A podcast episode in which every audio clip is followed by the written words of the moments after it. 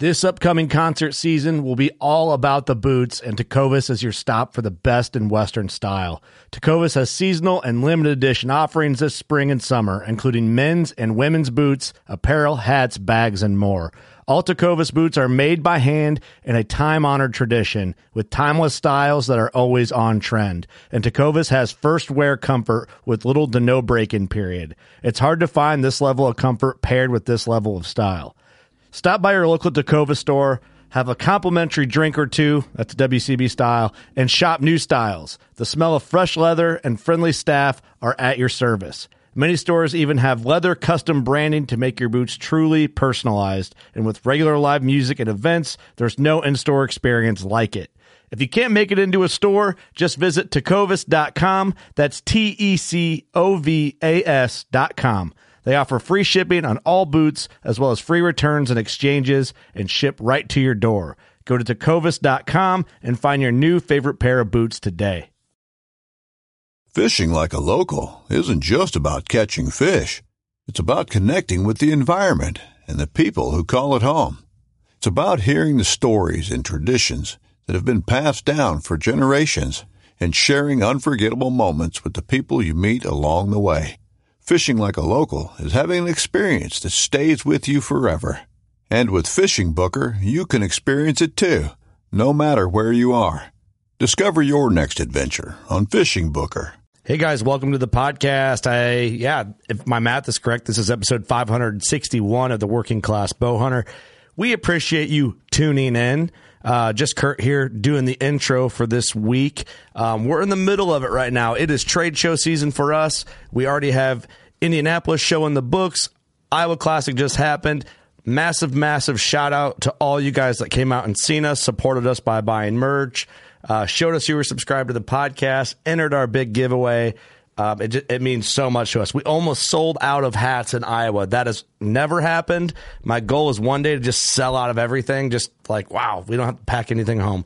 So thank you guys who uh, supported that. We're doing that huge giveaway. Um, if you're going to be at the Ohio Deer Classic coming up next weekend in Columbus, Ohio, or Wisconsin Dells the following weekend, or Peoria, Illinois, at any of those shows coming up over the next four week span, show us you're subscribed or come up and be like, hey, I want to enter that giveaway. Then you subscribe. And what I mean by subscribe is you're hitting the follow button on Spotify, you got the check mark clicked on Apple Podcasts. You have the subscribe button clicked on Google Podcasts. Um, it's free. You get entered for free. We don't ask you to buy anything. Of course, that's always much appreciated. So come out to the shows and see us. Um, and man, I'm telling you, the support has been absolutely insane, and we're so damn thankful for it. Um, I'm trying to think as of news. We are still working on new merch, even though we are in the middle of show season. There's a lot of good guests coming in studio in between the shows, which is a grind. Um, getting home, packing everything, and heading out again. Um, but it's fun. And also, the Turkey OG series is alive and well. We got a couple more weeks of shows coming that I think are kick ass. We're ending that Turkey OG series this year with a grand finale. Um, and we will probably do that Turkey OG series every year. Um, let us know if you have recommendations in the comments on those who you'd like to hear for next year. We like to keep them short and sweet to about a four episode series a year. So it's a lot of fun. I do the least amount of talking because Mark Drury is, uh, you know, longtime friends with a lot of these guys, and I'm the new kid on the block. So uh, the best thing for me to do is probably shut my hole while I'm talking or not talking, I guess, in those series. But I talk when I feel needed. Um, that's really all I got. I hope you guys enjoy this episode. It's crazy. I'm going to just run through the business real quick. Um, you know, last thing I want to do is wear you guys out, especially some of these automated ads going on. Damn, do I sound good in that my bookie ad? If you heard it, I'm getting messages about it already, which is pretty funny because I know nothing about sports betting. Um, so that's a funny little tidbit. Um, yeah, I'm just going to cut through them, man. Shout out to all our partners. Um, very thankful for everybody involved in this and thankful for you guys for supporting our partners. I know they feel the support from you guys, and that really is what keeps this whole ship going, keeps me in a job, and keeps us chasing our passion. So I know the sponsor plugs and all that and the promo codes and all that can just get so overwhelming at times, and everybody's doing it, but it's just the way of the world of free content. So I know most of you guys get it, but I just feel the need that I have to explain it and then you know, I try to do an episode every now and again, like this one, where I just kind of run through them. And then if you want to check them out further on this one, so you know, and then I, you know, go back and forth. But Elite Archery, of course, Big Time, Huntworth, Scent Crusher, Old Barn Taxidermy, Loophole Optics, Trophy Line, Spy Point Trail Cameras, Camo Fire, Novix Tree Stands, Thermoset, Dialed Archery, Victory Archery, Grizzly, Slick Trick, Pull Back and Let Go, Combination Creative, Black Ovis. Um, yeah, just run through. You know, not everybody gets promoted on, on every episode, but I'm just thankful to work with such like an elite group of companies for the show, and uh, just can't uh, express how thankful we actually are. So, just me in the studio doing this intro. This podcast is crazy.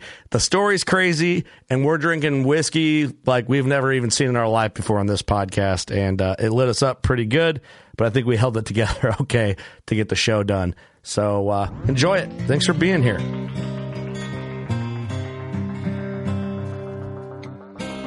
I'm Chase Rolfson with Rubline Marketing.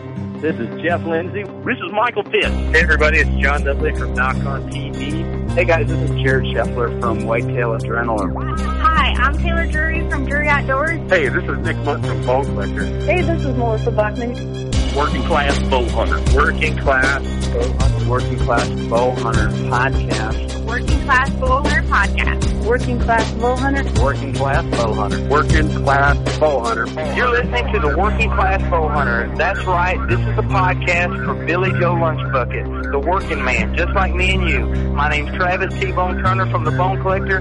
Thank you for tuning in. Nobody pushes the envelope like working class bow hunter. It's really, really not that good. Working Class. Working Class. Work, work, work, work, work, class, class. Work, work, class, class. Working class bow hunter. It is, I think, 561, episode 561 of the Working Class Boner podcast. I just look at our schedule in real time and guessed might not actually be that episode, so I apologize if it's not. Whoops. Kurt Geyer speaking, Doug Schmidt, Austin Chandler. and special guest, Mis- Andrew Toigo. Mr. Whiskey Connoisseur, Yes, sir. Mr. Pussy Slayer. I guess you could call me that. Are we starting strong? that. Well, Yep. can he? You're having a kid, so we know you've done it at least once. Three times, yeah. Three kids. Doc- three documented cases. Pretty good, pretty good odds. Those are pretty good. Yep, and I'm about to vaccinate myself after this one. Get it snipped, and then it's Dude. a free for all. Bravo, good for you, man. A real man gets snipped.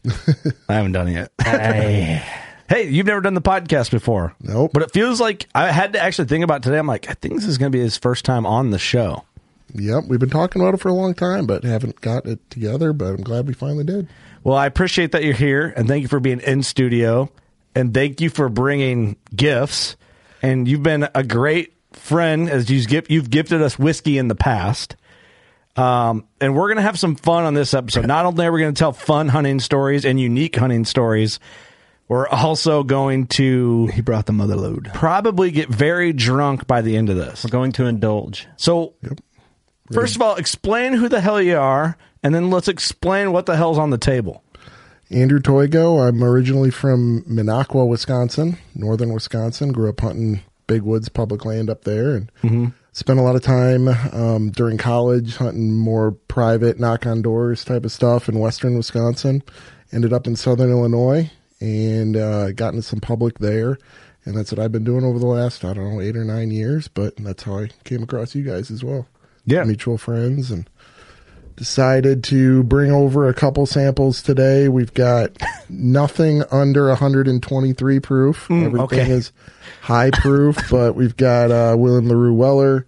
What does that Well, mean? sheesh. Break That- down what they are like when you talk about them. Okay. That's so, the big dog, right? Yeah, so this one is a 17 year.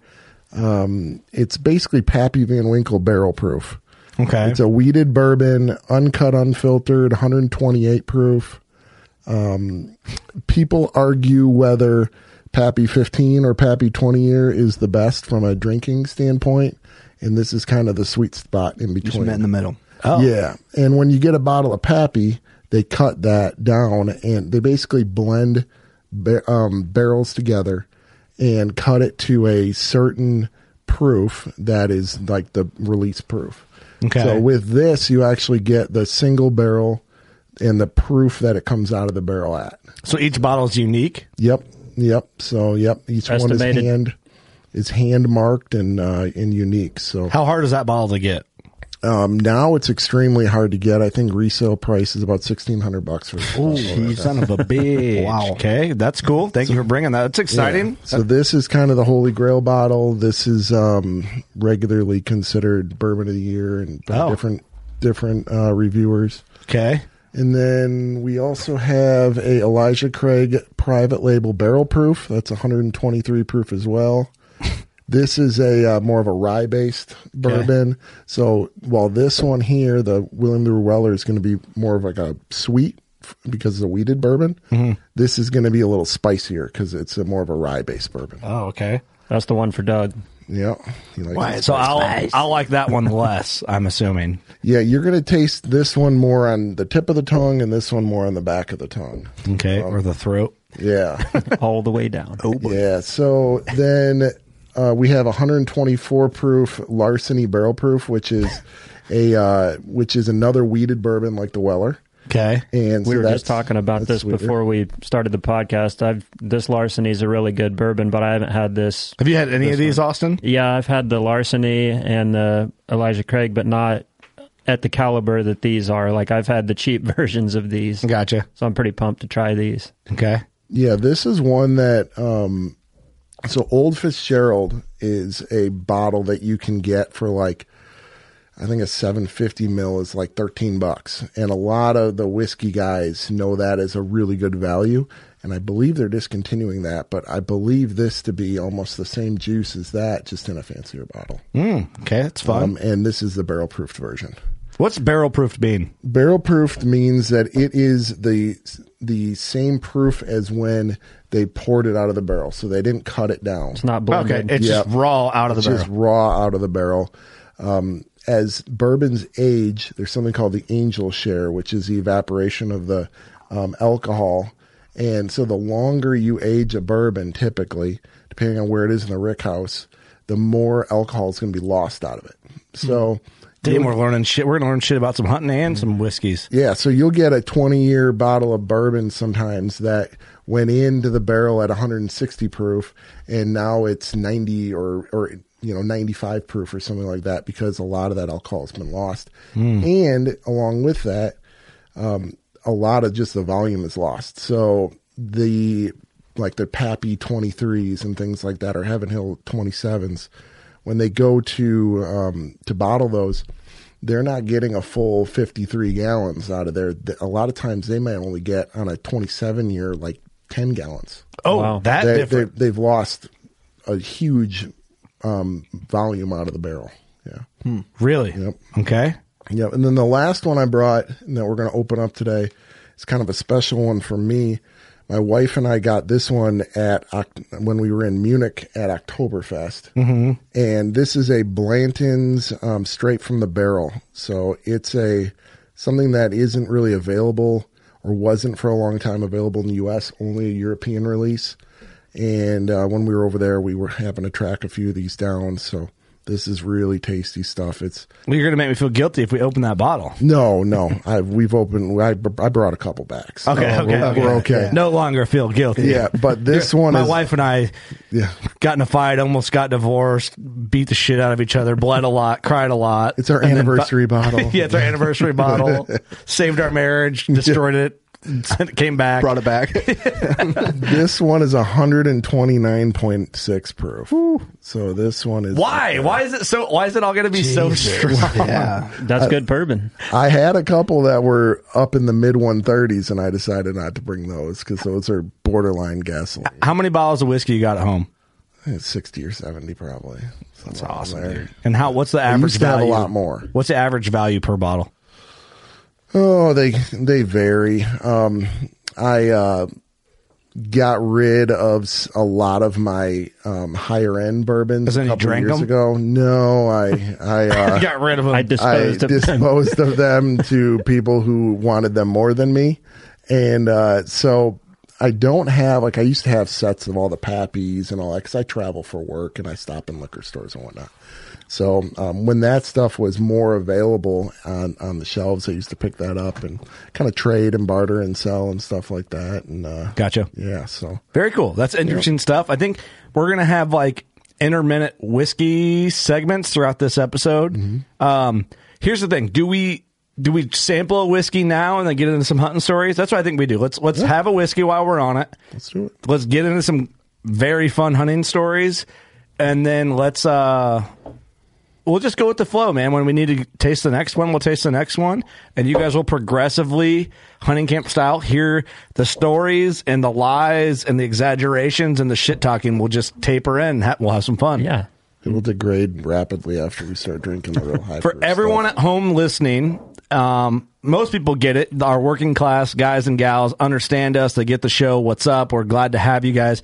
Everyone else that's just a one off listener sampling, we have places to stay at this studio. So when you see us drinking beer and whiskey and having a good time, like at hunting camp, we don't leave this place. We stay the night here. We have bedrooms, we have couches, we have everything we need here. So drink responsibly before anyone wants to shit talk us. And uh, if you made it this far through our show at almost 560 some episodes and you're pissed about the cussing, wake the fuck up and get the fuck out of here. There's other podcasts for you. Um, tuck your wiener in and fucking let your wife boss you around. Move along. Kidding, but also not really kidding that much. Um, welcome back to the show, everybody else. So sorry, Andrew. your wife's gonna listen to this. She's like, "Jeez, no, she's cool with it. She's cool with it. Leave the keys in the basket. that's right. All right. So should we start with? You're our shaman, dude. So you guide us through I this think we journey. start the- with the what- bad boy, right? What's the right move? your favorite one? I would typically taper up from kind of the least to the fanciest, Oh. but I'm kind of afraid that maybe we won't get to the last one. yeah, I am too. let's do it. Let's. Uh, I want to try the best of the best, and then I Let's want you try to the best explain of the it. best. Okay. By the way, Andrew brought a wooden case with leather handles with glasses in it, and it's very um it's actually really badass, man. I'm I'm quite jealous. I kind of just want to have you on call to just come with me to parties. there we go. We could do that. That'd be cool. You should hire you out as like the fancy man. Come impress. Oh boy! Oh, my. That was a lot. Oh, all right. That's what we're there's, doing. There's a lot. Of That's per, I don't. There's a lot of ice. there's a lot of ice. in there. Doug's like, I don't. I was just doing like a sip. There's one ice cube in it. Damn, dude. Yeah, okay, that's that that that's good. That's good. that was. Thank you. I'm from northern Wisconsin. Dude, these glasses are the shit. What's up with the glasses? They're, uh, They're they're like oval shaped. We are attempting to video this podcast with uh, different camera angles here. Oh, these are not. Whoa, they're oval. Dude, there's something about. All right, here's the thing. I'm new to the bourbon game. I'm new to the whiskey game, but a lot of hunters that I know are deep into it. Austin, you're into it. Ross is into it. I'm Andrew, in- of course. I'm into it a little bit. This guy's into it. well, you were my whiskey guy normally. You're now the shaman. But Chase Rawson, we FaceTimed him before Chase this. knows his stuff. Chase is a big whiskey guy. These glasses are bad. Oh, and it's even got measurements. Smells awesome. So this is what Give it a little again? smell. So this is the uh, William LaRue Weller. So every year, uh, this is from Buffalo Trace. Every year, Buffalo Trace releases something called their antique collection. Cameron's co-producing this episode. Would you like some, Cameron? Are you good? Okay, you sure? I'm good. Okay. Once in a lifetime. and part of their antique collection, they release um, the William LaRue Weller, and um, the there's there's kind of a progression of Wellers. You have your Weller Special Reserve, your Antique 107, which I gave you guys Yes. a bottle of, And we back drank in it on the day. accident. Um, the William the the W12 or the Weller 12 year, and then the William LaRue Weller. And like I said before, this is the same bottle or same barrel as all the Pappy Van Winkles. They just um, they just pull it out kind of in between the 15 and the 20, and they don't cut it down, so Okay. it's uncut and unfiltered. So you just sipping this. yeah, sip it. Yep, give it a smell. Cheers, It smells guys. like car- Cheers, caramel. boys. Thanks, Andrew. Thanks, buddy. Thank you, Caramel sir. explosion. Much appreciated. Caramel explosion, huh? Mm-hmm. Cheers, buddy. Now, your first sip when you're drinking high proof bourbon is always going to just taste like alcohol. Yeah. The next one, Woo. Holy smokes, you feel that on your lips. oh yeah, That's the good stuff. Dude, I'm going to be black the fuck out by the end of this I episode. didn't expect yep. this. The, the the finish. Well, you don't have to. uh, But I gotta say though, I don't it wanna doesn't. waste it. It's not shocking. Well, you- he said the first sip tastes like alcohol. So talk us through the second sip. then then so there's second something called the sip tastes like alcohol. There's something called the Kentucky Chew that you could do as well. Okay. and that's what um, basically you take it and you almost chew it in your mouth, and that ha- ha- helps it hit all the different sides of your palate. So we're gonna chew it.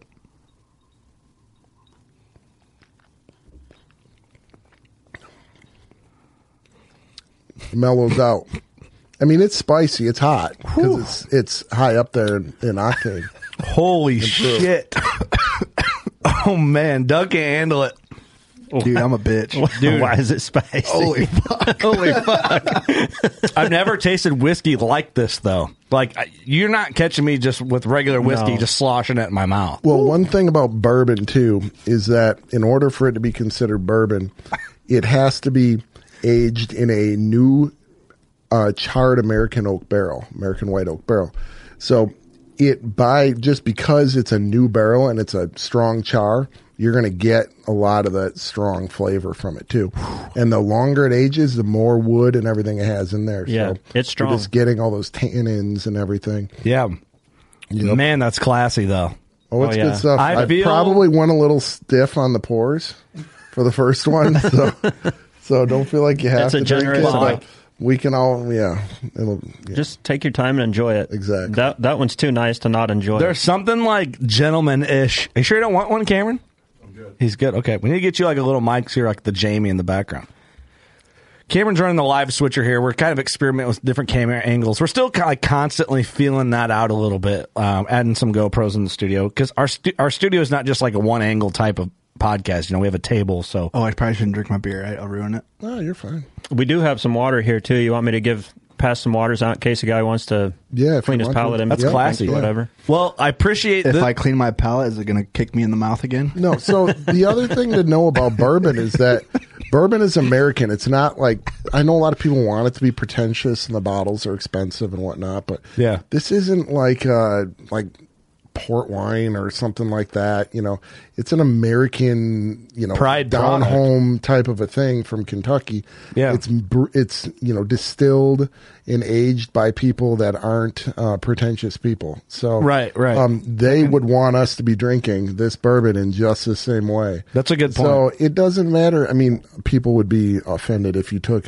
some people if you took any of these and mixed them with Diet Coke. But if that's how you want to do your bourbon, drink your bourbon that way. It you're doesn't still really- buying it and supporting it. Yeah, I'm sure if you ask the people that sold it to you, they don't give a Yeah, shit. no, no. That's a absolutely good not. point. That is fun. It's it's working class grit right there, man. It is, yeah. Bourbon is more about the uh, the experience than it is about. It makes me want to you know, call my feeling father in law and just be like, dude, you got to get over here right now and sample some of these just to try them. I know. I feel like we need to be in a cabin somewhere right now. This is cool. Hey, we can do it again. Speaking of father in laws, when I first met my wife and she brought me over for Christmas, um, my father in law, I thought I would impress him by bringing a bottle of Pappy 10 year and that a friend had, or no, Pappy 12 year that a friend had given me back when Pappy you could find it on the shelves.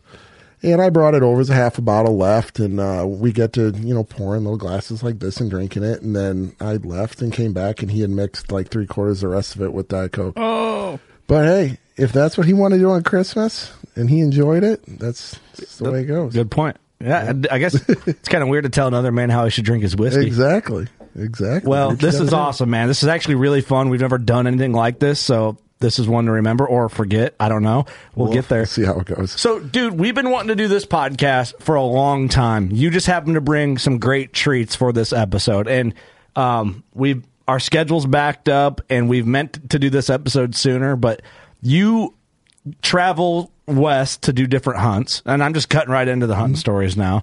And um, man, just let's just break down what you did, and let's just go through it because I don't. e, You went to tell me the whole story, and I'm like, nope, I don't even want to know until we're in the studio and I can hear it authentically for the first time in detail.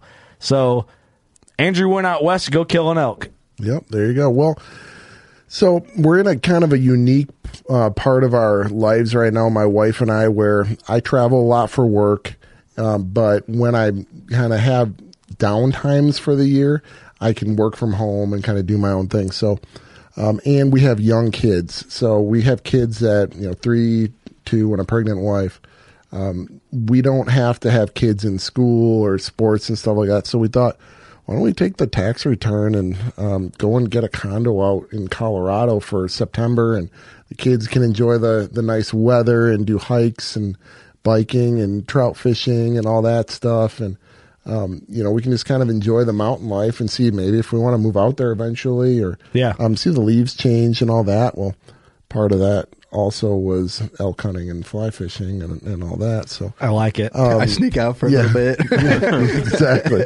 So I so we did it last year um, for six weeks, and I brought the Holy whole home, smokes. the whole home office, um, two big screens, the laptop, desk, the whole works, and uh, and spent the first two weeks on vacation, just no work at all. I went out to uh, Wyoming with my dad, shot some antelope, um, enjoyed that, and part of that I had gone up with a buddy and checked out a new spot and helped him um, try to try to get an elk.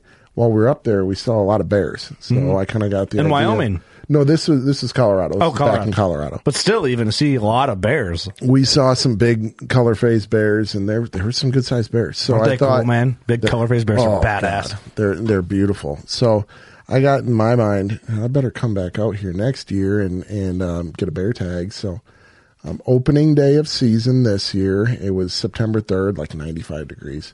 Um, I'm driving out there, and I'm like, you know, I've got a bear rifle tag, I've got an elk bow uh, bow tag. I don't. I've got to go. You know, twelve hundred feet elevation up, couple miles. I'm a big guy. Um, I'm kind of hemming and hawing. I'm out of shape. I didn't get in shape like I usually do. Yeah. Um, I decided last minute. You know what? I'm going to bring the bow and the rifle.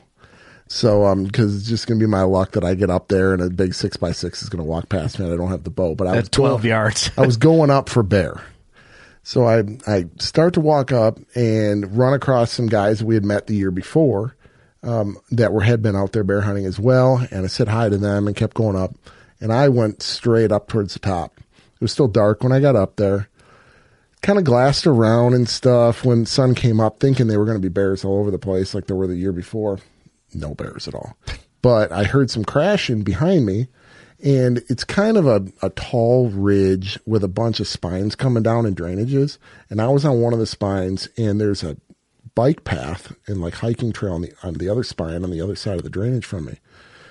Somebody had been some hippie had been out there hiking or something like that and kicked out Way up there. a, a whole herd. You would you would be amazed at where you find these people, like, Dude. Way in the back. You can't get away from them No. almost. No, so Dude, so when somebody wants to smoke weed in Colorado, they go to the depths to smoke the weed. and their they weed. go out like opening day of big game season, and they go for a stroll. They're like, "What are all these people out here doing in Plays Orange?" Probably by design. Yeah. So um so all of a sudden, first thing I see of the, of the trip is a big six by six with like fifteen cows come barreling off this ridge, and I quickly pulled out my Onyx and I'm like, I know exactly where they're going. I'm looking at the topos and there's a saddle over there, so I just start booking it. I got you know my my pack frame or my my backpack. I got my rifle, my bow, and everything. I'm just booking it up, trying to get to them and I was too slow. They made it through the air. I could smell them, and had, they had just come through. Ah. You, know, you could smell the elk. Yeah. and you uh, can, which is something I didn't realize. Oh, yeah. It was like It's you like- smell when they were in there. It's like a sweet smell almost after. It's, you, it's a very distinct smell. Such a great smell too when you're looking for them and you smell Yeah. it, like, oh, here we go. A Yeah. lot of You smell the times, es- same. especially if you're in like thick stuff, you'll smell them before you see them or hear them. You'll know like oh that they're elk here. yeah. Um, and then I could see where they had kind of, you know, rustled up the, the sand and whatnot. So I knew I'd missed them, but they were going to this burn that was on the backside of this. And I would have had to go up like another 800 feet elevation to get over. And so I kind of slowly made my way through and I was almost elk hunting at that point then and didn't come into any more elk, but I started to loop back through because in the afternoon, in the evening, I wanted to be in a position that I could gra- glass these uh, drainages. There were like three drainages I could glass from this one rock outcropping. So I made my way back through and I kind of camped out over a water hole for a little bit during the day. Like I said, it was 95 degrees, thinking that th- something would come up the water hole, maybe a bear, nothing. So I get out on this drainage or on this rock outcropping and maybe it's like one o'clock or so, and I'm trying to stay in the shade because it's pretty exposed face out there, and so I'm in the shade of this big rock, and it's 20 feet across and 10 feet deep, and there's like a ledge, like a five foot ledge all the way around the outside of it. It's almost like a stage overlooking this big valley. And Like rim rock, kind of? yeah, and my phone. I left my phone over there, but yeah, I, I have photos of the where everything went down. But yeah, it's like a. It almost looks like a uh, loaf of sourdough bread with like a plate underneath it, Okay. and and so you can walk around the plate from on three sides, and and essentially. I started on the right hand side of this rock, and as the sun from like one o'clock to three o'clock or noon to three o'clock came up over, I moved with the shade Mhm. and just stayed in the shade. And I got to the other side, and it was you know like two fifteen, two thirty, and I like kind of dozed off. I didn't see anything. It was hot. and Yeah, the classic elk hunting midday now. Midday nap. I'm familiar with that one. I'm I'm doing my thing. I'm enjoying. I'm just like finally letting go from work Mhm. from the last you know year of chaos and everything, and finally unwinding and just watching the red tail hawks and everything go around. And I took a little nap and woke up about a half hour later and um, you know put my eye back to my spotter and started looking around and um, about a minute after that so i'm sitting on the ground with my back to the rock and from me to maybe the other side of doug's shoulder like no more than about four feet um, this mountain lion comes around the corner and it's on like the front rim of like that plate that i was describing almost yeah.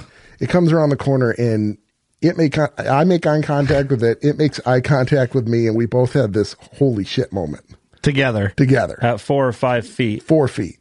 Yeah. So I had a Glock 20 10 millimeter on my on my hip with the uh, Buffalo Bore 230 grain solid cast for when I go like fly fishing in Sitka or Baranoff Island. There's bears everywhere. Yep. So I had that, and I I brought it up more or less just for moose, really, because every time I go up there, I see moose. Um, or maybe if I got into like a wounded bear, Mhm. you know, Yeah. Mm-hmm. after I shot it and something that was tight quarters, you know, you don't wanna Yeah. have Freak to try to- situation for the most part. Yeah. yeah, never ever did I expect to. You don't even you never see a mountain lion. You see their tracks every once in a while. You never see them, much less um, face to face with one. Four feet. Yeah. Yeah, and if you do, people, you know, they usually just look at you and walk off from what, what I've heard. But this thing was so close, so fast. It didn't know I was there and I didn't know it was there that it was this uh, fight or flight moment at that point for both of us and and it couldn't turn its back to me and I couldn't turn my back to it where my rifle was on my other side. So I just pulled the pistol out and put it in its face. Well, guns out in its face. It's only about a foot away from its face at this point. It's got its ears tucked back. It's hissing at me.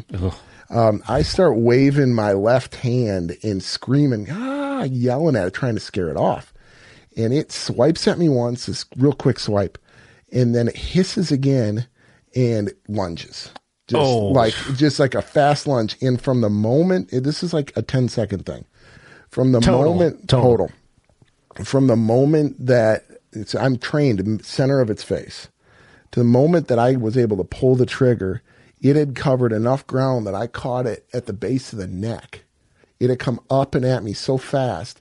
I caught it at the base of its neck, and that bullet traveled like almost all the way, uh, basically all the way through its body and out its hind end. Wow. Um, It, it rolled off the back of the cliff that I was on about 15, 20 feet down and just disappeared. So at that point, I had no idea whether this thing was, if I hit it, if I didn't, if it was injured, or if it was looping back around. Yeah.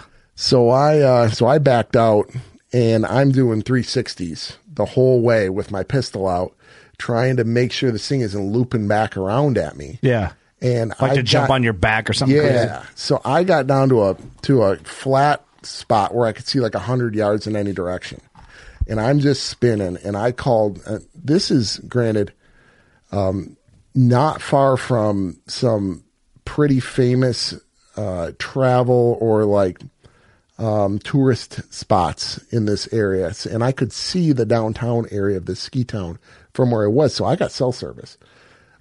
I'm like you know, I almost shit my pants. Oh, yeah. I was gonna No. ask how- I was gonna ask how greasy your pants were. Fuck. But, but uh, the old Fred Eichler saying you couldn't get a greasy BB in my ass with a hammer. but um, I called my wife and I'm like, you know, slurring my words, like stuttering, like I, I just almost got attacked by Honey, a mountain did you lion. drink the Pappy Van Winkle? Yeah. Would you- did you bring that Pappy with you? yeah. So I um I I called her and I said, "You got to call the DNR."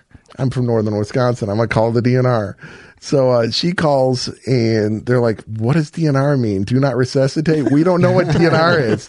And they're like, "Do you need CPW?" And my wife texts me back, "CPW?" Question mark. Yes, Colorado Parks and Wildlife. So um, I call. I mean, I called it in right away. They, um, the CPW officer called me back, and he said, "Well, is it dead?" I don't know. He said, "You should go up and and see if it's dead, and if it if it is, bring it back." So I went back up there very slowly, Yeah. and um, Like, no, bitch, you come out. and fuck me. I thought they were going to say like, "Stop there, we're going to come to you." That's what I would think, too, and they're yeah. like, "Nah, bring it in, and we'll put it in the freezer." so, so they they said that um, that the mountain lion meat is the best meat on the mountain. It's very good. They said it tastes like a real fine pork. Yeah. Yeah, agreed. something. Yeah, so it's white. Um, at that point, I was all excited. I'm like, "Oh, I, I get to try this stuff now." Yeah. Well, so I went back up there, um, found the cat, climbed down, loaded it on my. How mid- far did the lion, like, how hard did you have to look? Or, like, what was that? It just rolled right off the rock and flopped down into the rocks below, like 15, 20 feet. So I had to climb down the rocks, and um, I don't. I don't really know which way it came up to me. It it either came around one side, and at which point it would have stepped over my bow, Mm. which I think is probably unlikely, um, or it came from the rocks below and jumped up And just ran into and you. came Yeah. around the corner to sit in the shade and um and ran into me. So I went down there, loaded on its, my, on my pack. It was way heavier than I thought it was going to be, um, and it's just kind of dead weight at that point. There's no rigor mortis or anything, and they don't have big long bones like an ungulate, you know, like Yeah. a like a deer or an They're very elk. flexible. Yeah, they're just limp. They're they're very flexible. So I got it loaded on, uh, climbed back up, got my bow, my other gear, got it together, and started heading down. When I got about halfway down, I ran into the bear hunters that I seen that morning. They're like, "Hey man, congrats! We heard your shot. You got one, right?" I said, "Well, not quite." I turned my back, and they saw the cat. They go, Holy shit! So then they had to come and see it. Yeah. um, tails dragging on the ground the whole way um, got down to the truck and the guy said, you know, you're not going to be able, the CPW officer said, you're not going to be able to keep it, but bring it in. We're going to donate the, the meat to a local family. So, um, so I you know, don't buy that. gut it. I know, I know. So, so gut it out. So before I gutted it out though, I really wanted to get some pictures of it because they're telling me I can't keep anything. So, like I said, this is on a like a dead end road, and there's a tourist destination on the end of this dead end road, and I'm only parked maybe 200 yards from the parking area of this tourist destination, and they let people in every two hours. So I'm uh I'm thinking "Ah, there's no way I'm going to be able to track anyone down to get a photo of this, and uh, it's getting dark. So all of a sudden I see headlights coming down the down the road, and you know starting to kind of get dusky out. So this is this is the the funniest part of this whole story. Um, I try to flag these people down, and granted, I'm a 270 pound man in full camo with a pistol on my hip, Covered in and blood. blood covered hands on a gravel road in the middle of nowhere. You reek, you So- reek like bourbon. and I'm sta- and, I, and I'm standing in the middle of the road trying to flag these people down. So I get them to stop. They're in like a Hyundai Sonata. Oh, boy. And it's it's two um it's two men. Hacky you know, sacks on the dash. they they were like they were like 70 year old men in the front and two like 70 year old women in the back and uh, i said hey i know this looks really weird but i just got attacked by a mountain lion i had to shoot it can you take a picture of me with this thing and the wives in the back are like no go drive they think i'm gonna like axe murder them Right. Yeah, like, yeah. down this this road Yeah, so. Gabby Petito style. or Yeah, something. exactly. So R.I.P. um, Yeah, the that's guys fucked up when they looked look. at me like, you know, questioning the whole scenario, and then I went over and picked up the cat. Yeah, who wouldn't? And they jumped out of the car. They're like, "Holy shit, this is awesome!" And they jumped out and they took pictures. Oh, the that's wives would awesome. not get out of the car. They would Oh, not get yeah, up. no, yeah, They're, they're- like, they're still, they think it's like a fake cat or something like that. I don't know. Yeah, you're just plotting them It's up a for prop. brutal murder. It's a prop. Get back in the car. it's your it's your pet cat playing dead until they get out. Exactly. dude. Yeah. Yeah. I mean, no one really believed that. That's that's fairly unbelievable. Yeah, and it was uh it was very surreal because you know I've spent a decent amount of time in the western woods um you know in areas that have cats. I grew up in an area where it was more common to see wolves than deer um and bears and I, I remember my springer spaniel like you know chasing um bears in the backyard growing up and stuff like I treeing bears and um, so like, you know, predators just seem like something that is out there, but it's just not anything to worry about. Yeah, for sure. Um, and certainly mountain lions, they're so elusive. Yeah. I talked to the um, police officer that met me at the CPW office, and uh, he said, you know, I've been here my whole life. I've never seen one. So uh, then, so I, I dropped the cat off in the freezer there. That's crazy, dude. How fortunate were you to have that sidearm on your side? My God, and to have it on my right side right there and you know there's no point in having it in a backpack i found out because this shit happens so fast that Yeah. you have it in a backpack it's useless Yeah, you're fucked anyway. Like, yeah, yeah Give you're me a in minute. trouble. Hold on. Fight fair, bitch. I, know you're pissed. You pussy. I'm gonna beat your ass. yeah yeah i was not fighting fair i was fighting dirty Yeah. Oh my! You got attacked by a mountain lion, dude. You got attacked by a mountain lion. Now the difference in like getting hurt attacked is you didn't have that gun. Yeah. What if you were still sleeping? yeah well that was Probably one just thing walked that- over you. You never would have known it. Maybe. Maybe not. I'm Hmm, sorry Bourbon too strong. no he's not used to it. yeah man who brought this stuff I keep trying to sip it, and it's like um, I'm just not used to it. Like I, I appreciate it, but it's uh, that's a lot. It makes Yeah. my face hot. It's strong. It makes yeah, it, it's it'll make everybody's face hot. Makes You're my tummy you're warm. Unique, but um, yeah, the uh, the the whole scenario was pretty surreal, and um, yeah, I wonder if if I had been sleeping, what would have happened. So What if I just took a nap with you? Would have licked your face. you just wake up. You're Wake up, he's spooning with you. yeah, yeah. Um, I kind of wish that maybe I'd gotten a little uh, nibble on the toe or something like that. As I don't think I would wish that. Yeah, no. as, as a uh, What if, like as the a three souvenir. like, with the claw marks on your face? Like, Yeah, there you badass. Yeah. I just try to put myself in that situation. Like you were a lot more patient than I would have been. I, as soon as I would have got my gun drawn, I would have capped that thing. There's no way in hell I would have been waving my hands or I would have trying to pissed- say anything. I would have pistol whipped it Oh, first. Yeah, I think though I, I mean you. I don't know if you can attest to this. In my head, because I always think about like if you got caught in a freak deal, you think you would act a certain way, but I think like you act as rationally as possible until your body's like, "Yep, no more. This is ending." So instincts take over. Yeah, A cat at four foot, my body would have already been at yeah, no more. It was very true. instinctual when it happened. It was just like, okay.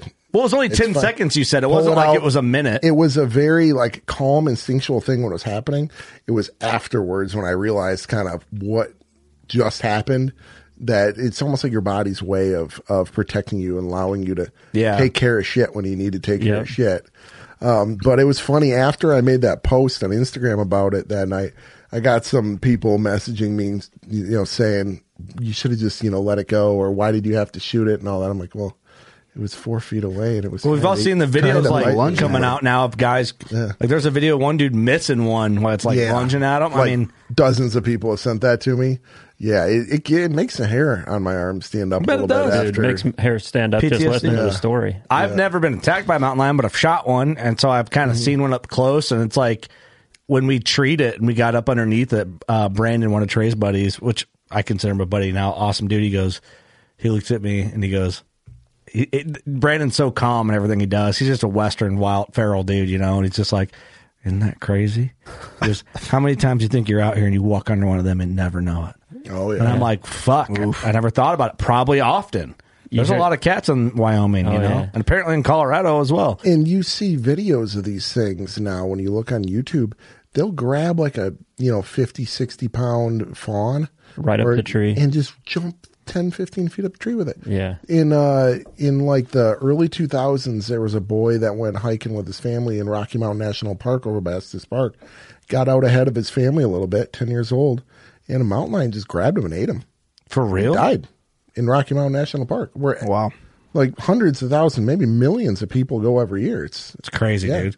You just That's get one scary. that's desperate, desperate enough, or Yeah. hungry enough, or horny enough that it's just Yeah. like or get get them Well- in the wrong situation, like Yep. what you got into, where they don't even know you're there until you're five foot from them. Well, that it sounds funny. Like I don't like I kind of kidding when I say like horny in a bug. That's like that- in grizzly country. Like Trey was telling me, a lot of the bears they're not big old boars that are the ones that attack people, kill people. It's like the juvenile boars that are get kicked off every kill by a bigger boar or a sow or whatever. They're horny because they're juveniles, and we all know like that two year old rutting buck, and then their vision's bad, so they're chargy, rammy, emotional, and what the, they like almost accidentally get you.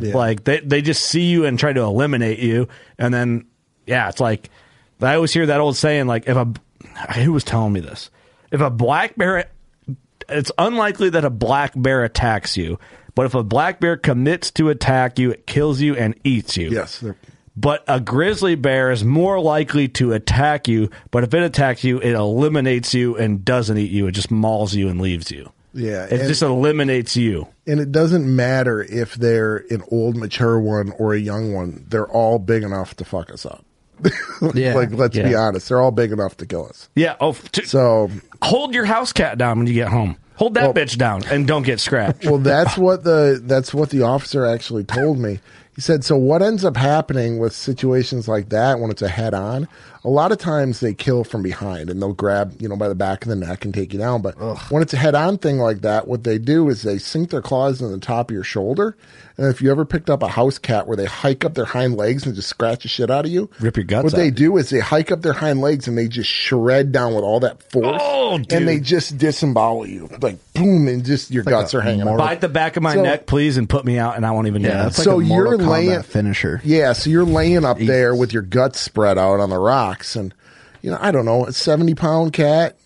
I'm a big guy. Maybe I could slam its head against the rocks or choke it out, dude. But that thing would mess me up, Dude, there's no. I, I It- it would be it would be a hell of a fight on a five foot edge of the cliff. You know, it's no way, dude. I, I your eyes would be gouged out. You're it a would be strong brutal. dude and you're a tough It would be man. brutal. But a 70 pound cat, A, a mountain lion, No way. like being Those around back one, legs. I skinned a mountain lion, right? Like Mm-hmm. I've seen their muscles. They're just muscle.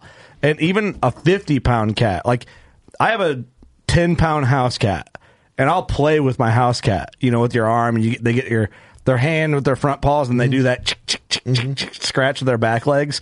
Okay. Now amplify that by seven. Yeah. 70 pound cat. with claws that are that long. Okay, now take it a step further. Like you get a, a full, you get a good mature cat, like 110 to 125 pound cat, for sure, fucking you up. Mm-hmm. Oh, yeah. a d- 120 pound dog will get you. Oh yeah, A 125 pound cat will get you, rip you open, claw you, bite you, scratch you. Now take a beast of a lion. Take a 170 pound monster or bigger mountain lion.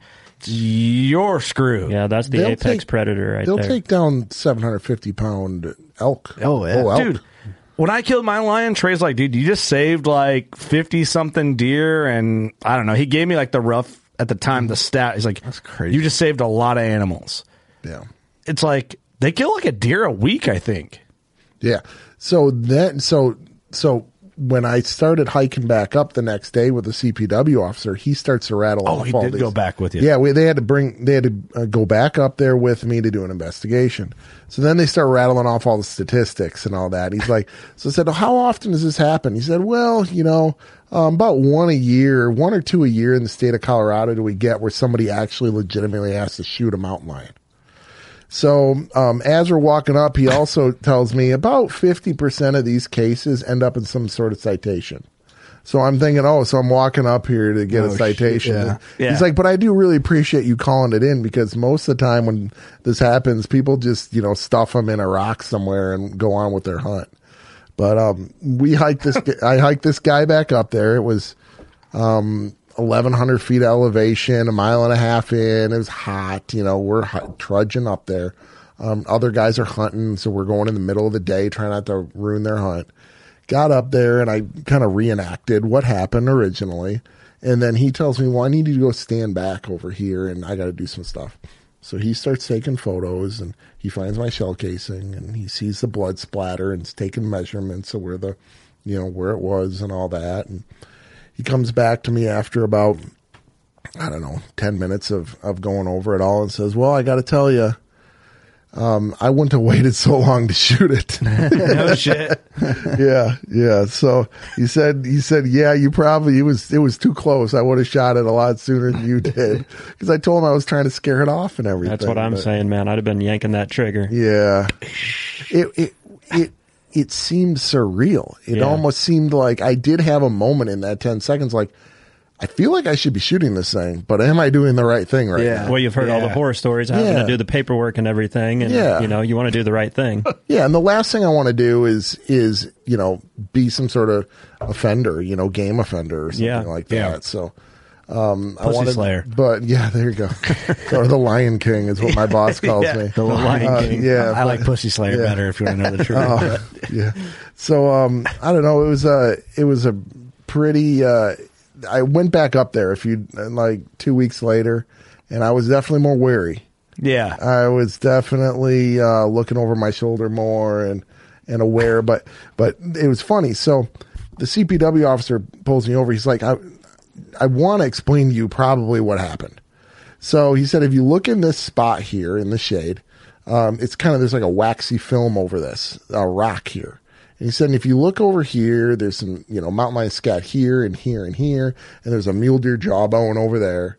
Um, he said, "M- likely this cat or maybe multiple cats comes up here every day or every other day or frequently to do the same thing you were doing to sit in the shade and look for something to eat. And that waxy area that you were sitting on was probably the sweat from the cat over years and years Oh, and years. So, like, so I was basically sitting in this on this thing's couch when it came home, and and Oh, it man, came that's home. fun. It's like, oh shit, there's somebody in my house, and it was a standoff. So Hey, Dude, that is so crazy. this freak, one of those freak things that happens. and- Rare timing, but Yeah. also rad story. yeah, yeah. I and I'm wish- glad you're still alive to tell it. Yeah, I wish I had popped a you know a claw out or something like that, but It sucks that like even though I deemed like you did everything right, called it in, went Mm-hmm. up there with them, explained it, they measured it, they gave you the credit of like, yeah, dude, you're good. I wish in that instance they could be like, all right, man, you can have the hide. yeah, But I people would probably abuse it and then fabricate like evidence maybe to get yeah. Yeah, true. He he said that you would be shocked at how many people claim self defense and then they find the bear and it has a thirty out six round broadside. And they ask, well, where were you standing and where did you shoot it and all this? And that's where that 50% comes in. A lot of people just see a cat and shoot it, thinking it's just going to run across the valley and, and murder them. Yeah. um, or people, you know, see a black bear, you know, 100, 150 yards away and think, I don't have a tag, but it would be really cool to have this thing. I'll shoot it and claim self defense. You know, we've all seen South Park. It's, it's heading right for me. Yeah, yeah. it's Straight for us. It's heading right for us. Yeah. Yeah. So, yeah. So he said that, uh, that happens a lot more frequently than you Heading would right for think. So they no longer allow people to keep them. I get which that. Makes sense. Brandon uh, told me a black bear, a sow black bear, charged him and a bow hunter. Um, didn't think she was going to charge, but she did. She committed. Oh, boy. And I think the hunter, because he was a guide. Oh man, I, I would love to have him on to tell the story. Uh, I remember. I, they he moved so told it in bear fast. camp once, but he also told it uh, when I was out there for, to kill my mule deer. He told me again. Um, I don't know if they shot it with a bow or a gun. I want to say they hit it with a bow. something like that. and it like it, it was cut, it was reacting, and the dude hit it with a bow, and then it like anyway they had to call conservation officer. I think the guy actually had oh son of a bitch, I can't remember. I think the guy had a bear tag during elk season, which there's a spring and fall bear season, but I can't remember if it was during bear season or not. But either way. The CPOs or whatever they are in Wyoming confiscated the bear, but they basically gave the dude credit like, no, you guys were fine. Like it was indeed like self defense or whatever you Yeah. want to call it. But I think they compensated the bear anyway because of the situation. It sounds like in Colorado, if you ha- if I had a mountain lion tag and that had happened to me, I can keep it. Um, even if it was you know not a approved firearm or something for that take, I, they allow you to keep it. Oh, really? Yeah. So, um, but if you have a tag, but I did not have a tag for mountain lion. So Well, what a unique fucking circumstance, man. How crazy. What a wild. i mean, what are the chances? Yeah, I know. And I'm the type of guy who likes to hunt solo a lot of times. So that kind of, especially my wife's eyes, but that, but a little bit of my eyes, it makes me think a little bit more about going out west solo and doing some of those hunts.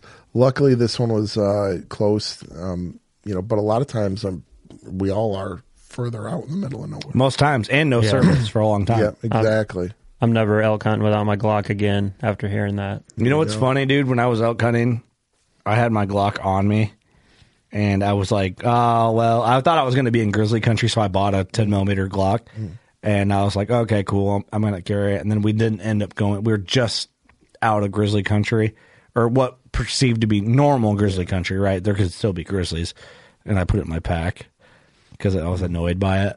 And You just got to get a really comfortable holster. Yep, that's the key. I got a good one. I got a good marsupial one that goes on. But what was happening, and maybe I didn't have it hooked up right, but like my gun was so heavy with those buffalo bores that it kept unsnapping the button, Mhm. and then my gun would hang. Yeah. So, um, and I did the same thing when I went on- uh, when I killed my bull with Franco. I had my pistol, and Franco's always got a pistol on him too, but he's got a different style. I'm like, hey, should I rock my pistol? He's like, nah, just put it in your pack. If something gets us and I can't get mine out, um, we're fucked anyway. I'm like, all right, That'd yeah, and you don't you don't have to carry a full fifteen plus one. Even just run like nine rounds or something like that. There's no way you're going to get sixteen rounds off for something you do. If you, I'd be spilling them out. I think yeah, yeah. that's a heavy gun though when you have that bitch loaded down. It is. It is. I used to carry a 44 mag, like a Model 629, and That's a big boy. that's a That's a man's gun. Yeah, that's even heavier. And That's one of those things where when you carry it, like you said, you you almost don't even you just leave it at home because it's so heavy. So Yeah. I should probably bring a pistol with me to Wyoming, huh? Yeah, it's you- not a bad thing to have on you, man. I was I mean- out there last year. Just a nine mil will No take down service. a cat. I mean, it's not. It's, you don't need anything crazy. I the the moose are more dangerous than the bears. Moose scare me. Oh yeah, because they're stupid and they're blind and they they trample stuff. You They- surprise you 'em know, pretty yeah, easy. Absolutely. Do you have a pistol, Doug? You take out there when you go? I don't. I'll lend you one. I just you know, one with nature. You know, I think they just leave me alone. If you do something stupid with it, just shave the serial number off. Throw it in the river. Lose it in a boating accident. It needs a high point. Dude, I have a high point.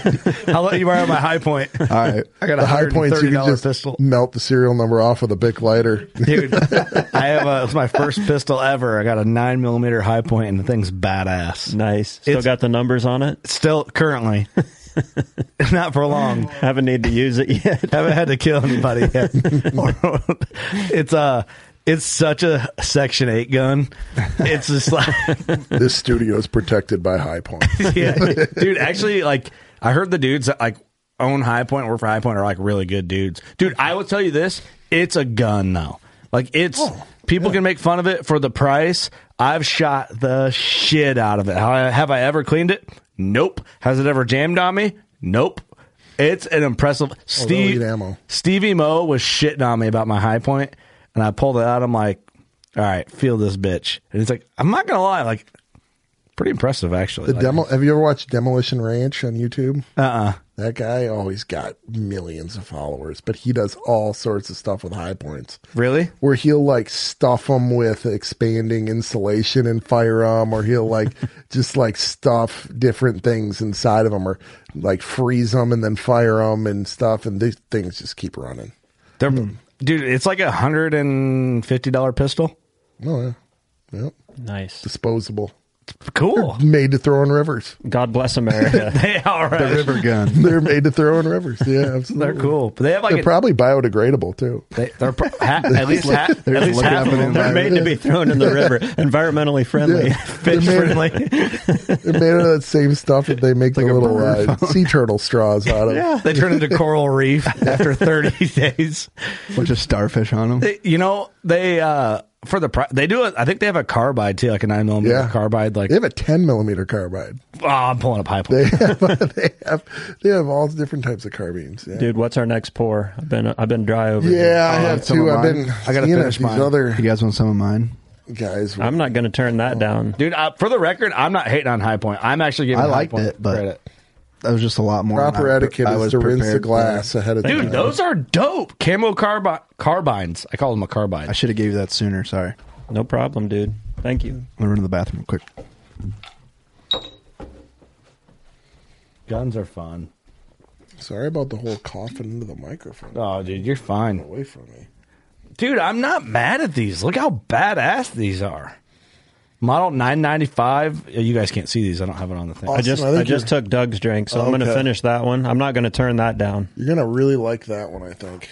That is probably Whoa. my the, just the regular Elijah Craig Barrel Proof is my most go to just everyday Oh, here. drinker. If- Cameron, keep end of the day co-producing. if I need to have one. That's Okay. that's my You're go-to. still- How are You're- you you're so washing your pretty. glass? You got I just some water rinsed a over there? little with some water there. Oh, did you just What you get? So you putting it? You like pouring it into the solo cup? Yeah, that's Okay.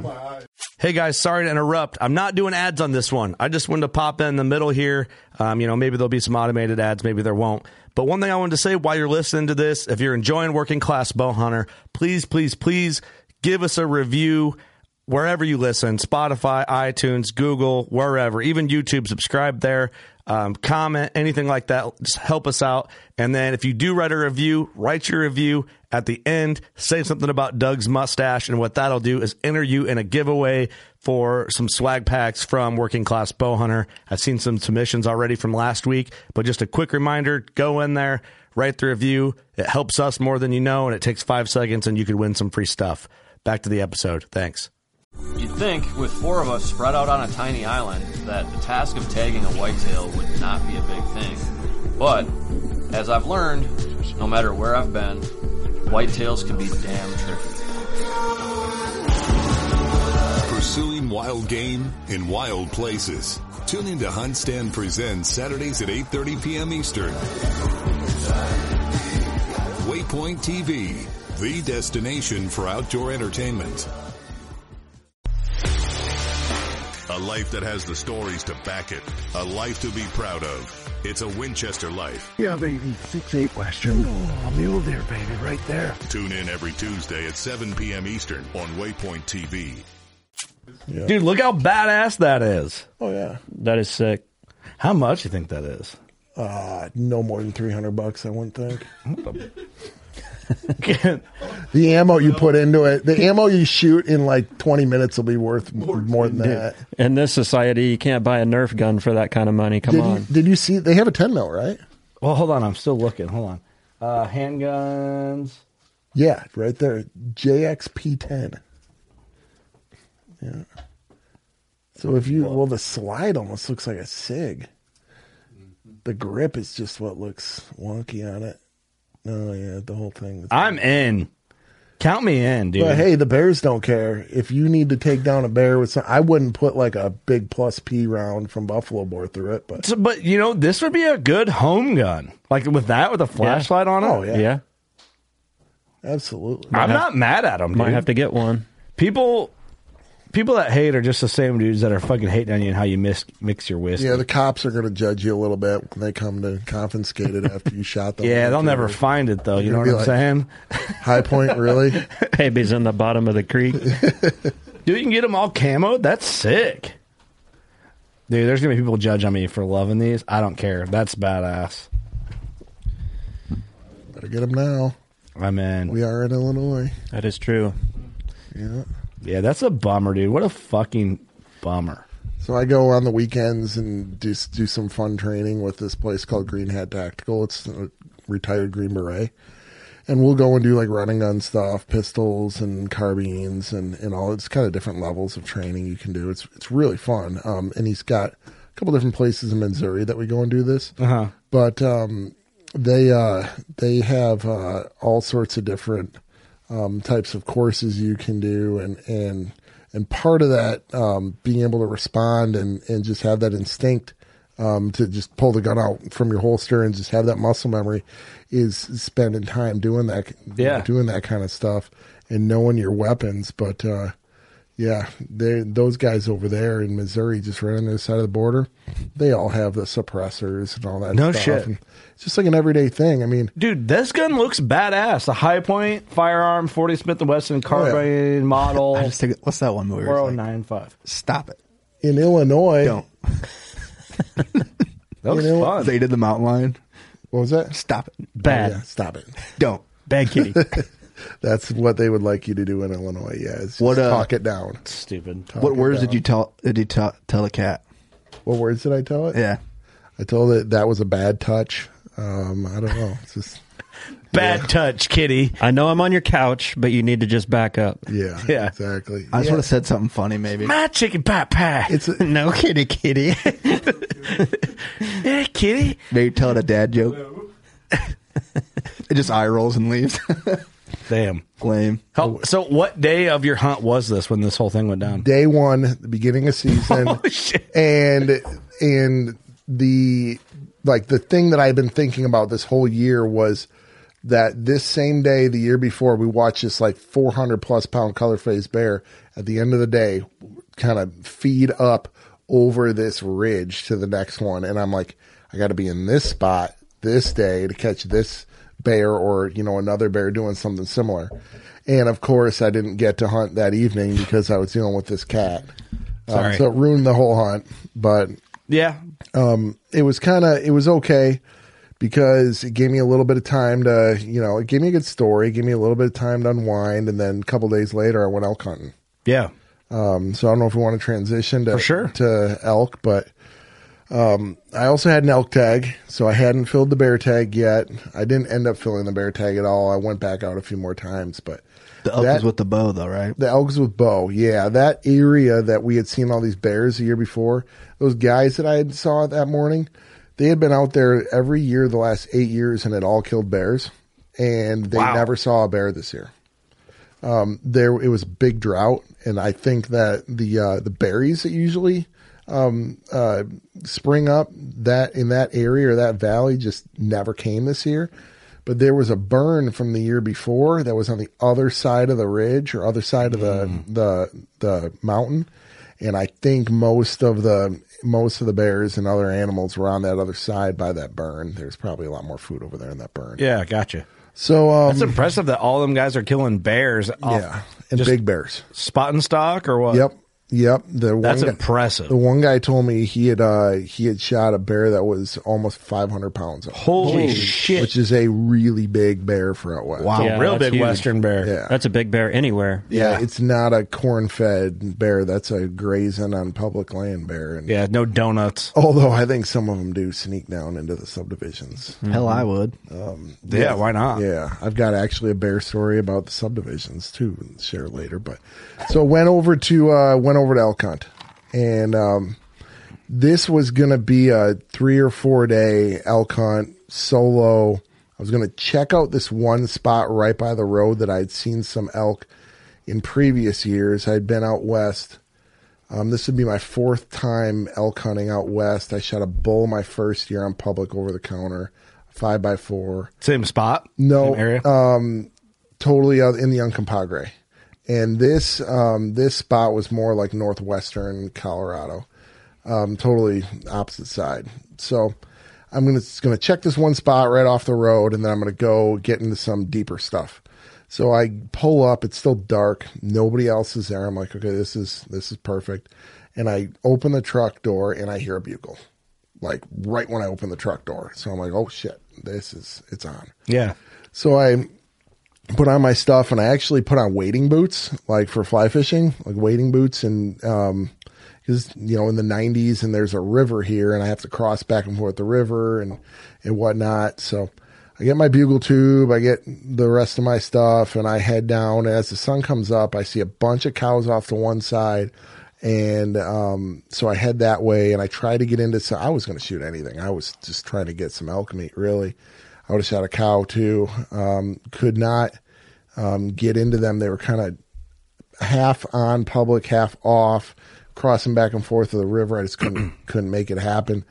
But um, I kept hearing bugling from that side that kind of died off, and then bugling from the other side. So I looped around, and I saw tines coming over the tops of these willow trees.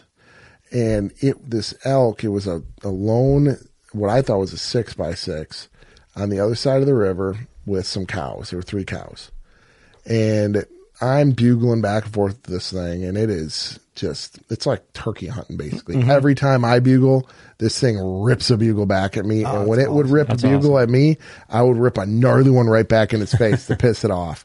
And we did this for 45 minutes. I could not get this thing to cross over the river.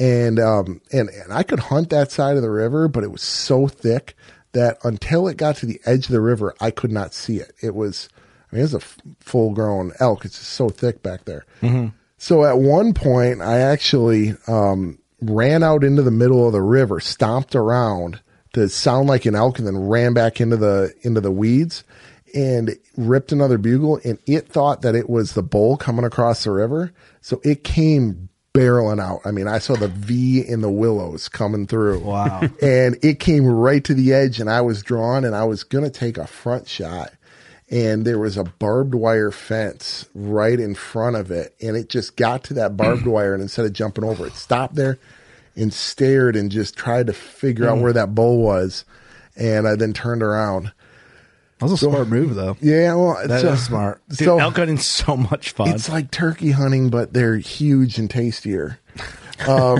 it's but it's so much fun um so so I, I said I have nothing to lose. So I hopped across the river. I just went right in and went right towards them. I made as much noise as I could. The wind was good. It was basically um, no wind at all, and the thermals were just rising. I kept hitting my puffer, and it was just going straight up. So I'm like, I'm good. Mhm. So I got right into his bedroom. It's this big willow bedding area, and I just making a bunch of noise, and I was I was you know huffing, chuckling, huffing on this Mm-hmm. thing Mhm. as I'm coming through. It's trying to sound like an elk, and my size 13s. It's not that hard. Um, You just walk. Yeah, so It's like Shrek walking through the forest. Exactly, yeah. yeah. So I got right in there and um, and ripped another bugle, and he ripped one back and came barreling right towards me. And at one point, he was there was a big um, pine tree. He was on one side of the pine tree, and I was on the other side of the pine tree. And he bugled, and I could smell his breath. He was Wow, right there. wow. But, but I, c- so I couldn't move. I was frozen and I, I couldn't do anything. So he fed around, or not fed, he just kind of moved around. He's trying to figure out where I was and um, kind of calmed down a little bit. And I moved out to this open area and just one more last Hail Mary. I bugled again and, and I was hitting cow calls every once in a while too. And uh, he came poking his head back out of those willows, but I was drawn back already. And he was at 18, 20 yards. And I stuck one straight into his chest right there and buried it all the way to the fletching and he turned and did one of those like reels back like that and just flopped over and I could see the blood just Oh, damn. out of his mouth. He just ate that whole 29 and a half inch draw, that whole arrow Yeah. just ate it all the way to the fletching. That frontal's brutal. Yeah, yeah, yeah. So sever, two blade, just Congratulations! What a season, dude! What a couple of days, huh? You're, you're like the cat and the elk whisperer getting within like 10 feet of them both. I'll tell you what, um, for a Midwest boy from northern Wisconsin, that elk hunting, especially when they're bugling like that, that was the first time I really got into them bugling.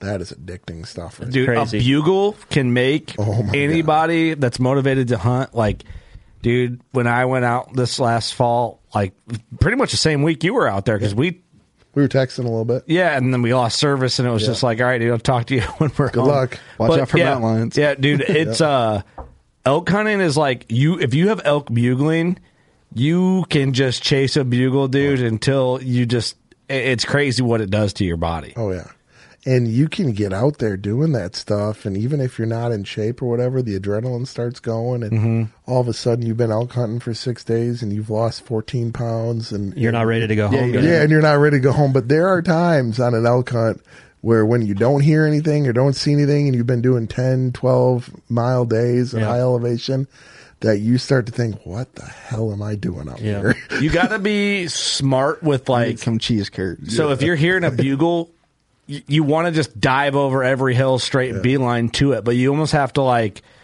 dude, I gotta be straight up like, and it's no secret. Hunting with Devin and Trey and Braden and Franco and learning from Western type guys that grew up in this terrain and know how to navigate the terrain and grew up hearing bugles and grew up spotting stock on elk and bear and mule deer. Hunting with them guys has shaved my learning curve down by so much that I feel pretty confident that like I could go with a buddy who's never been and be a pretty good mentor Mm-hmm. to them. Now I, I'm a rookie compared to Devin and Trey and Braden and Franco and some of these guys that I look up to as Western studs.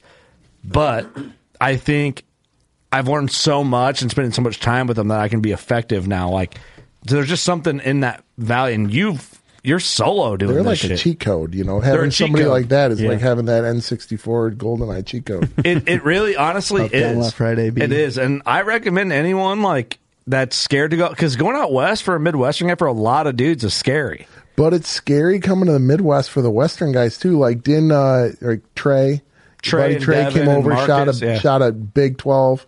Fuck, you first shot a round. 160 inch buck. Yeah, Yeah. Marcus Yeah. came First out. night. Devin came out. But he wasn't going to do that if if he didn't know you and Judd and you know and and, Yeah. and those guys. So you're like that same person for them in the Midwest. Midwestern shaman, You know, Western it's shaman. different. Mm-hmm. But that's what I was It's getting to. Find a connection. Find a Western guy that knows what he's doing. And and I think the key is finding experienced hunters in their own craft. Mm-hmm. Like we're all experienced Midwestern hunters. They're experienced Western hunters. You guys want a whitetail hunt? We can figure it out. We want a Western hunt. You can figure it out. Let's swap, trade, and share fun and experience. That's really the way to do it. Yeah, And it's working class bow hunter, right? It's not working class Midwestern bow hunter. Yeah, we're just we're trying Yeah. to experience. It, it's and here's the bottom. And we've gotten shit like for going to Africa. For I've gotten shit for quitting John Deere to do this full time. It's accomplishing things that don't seem like like it's easy to accomplish. That's what you strive for. Like you want to kill an elk, bow, gun, whatever you want to kill it with. You can't do it if you don't go where elk live. Now, it might be scary and maybe a little expensive and maybe a little uncomfortable meeting up with someone you don't really know that well. To go. First time I ever w- went elk hunting, I met with Buckstorm from South Dakota. They've been, they met me and my dad out in Colorado in 2018. I didn't know them just from talking on the phone. I've never met them in person. We met on the mountain. That's awesome. I consider Jeremy, Travis, and Austin some of my best friends because of it, though. Yep. So, could they have been serial killers? Yeah, for sure.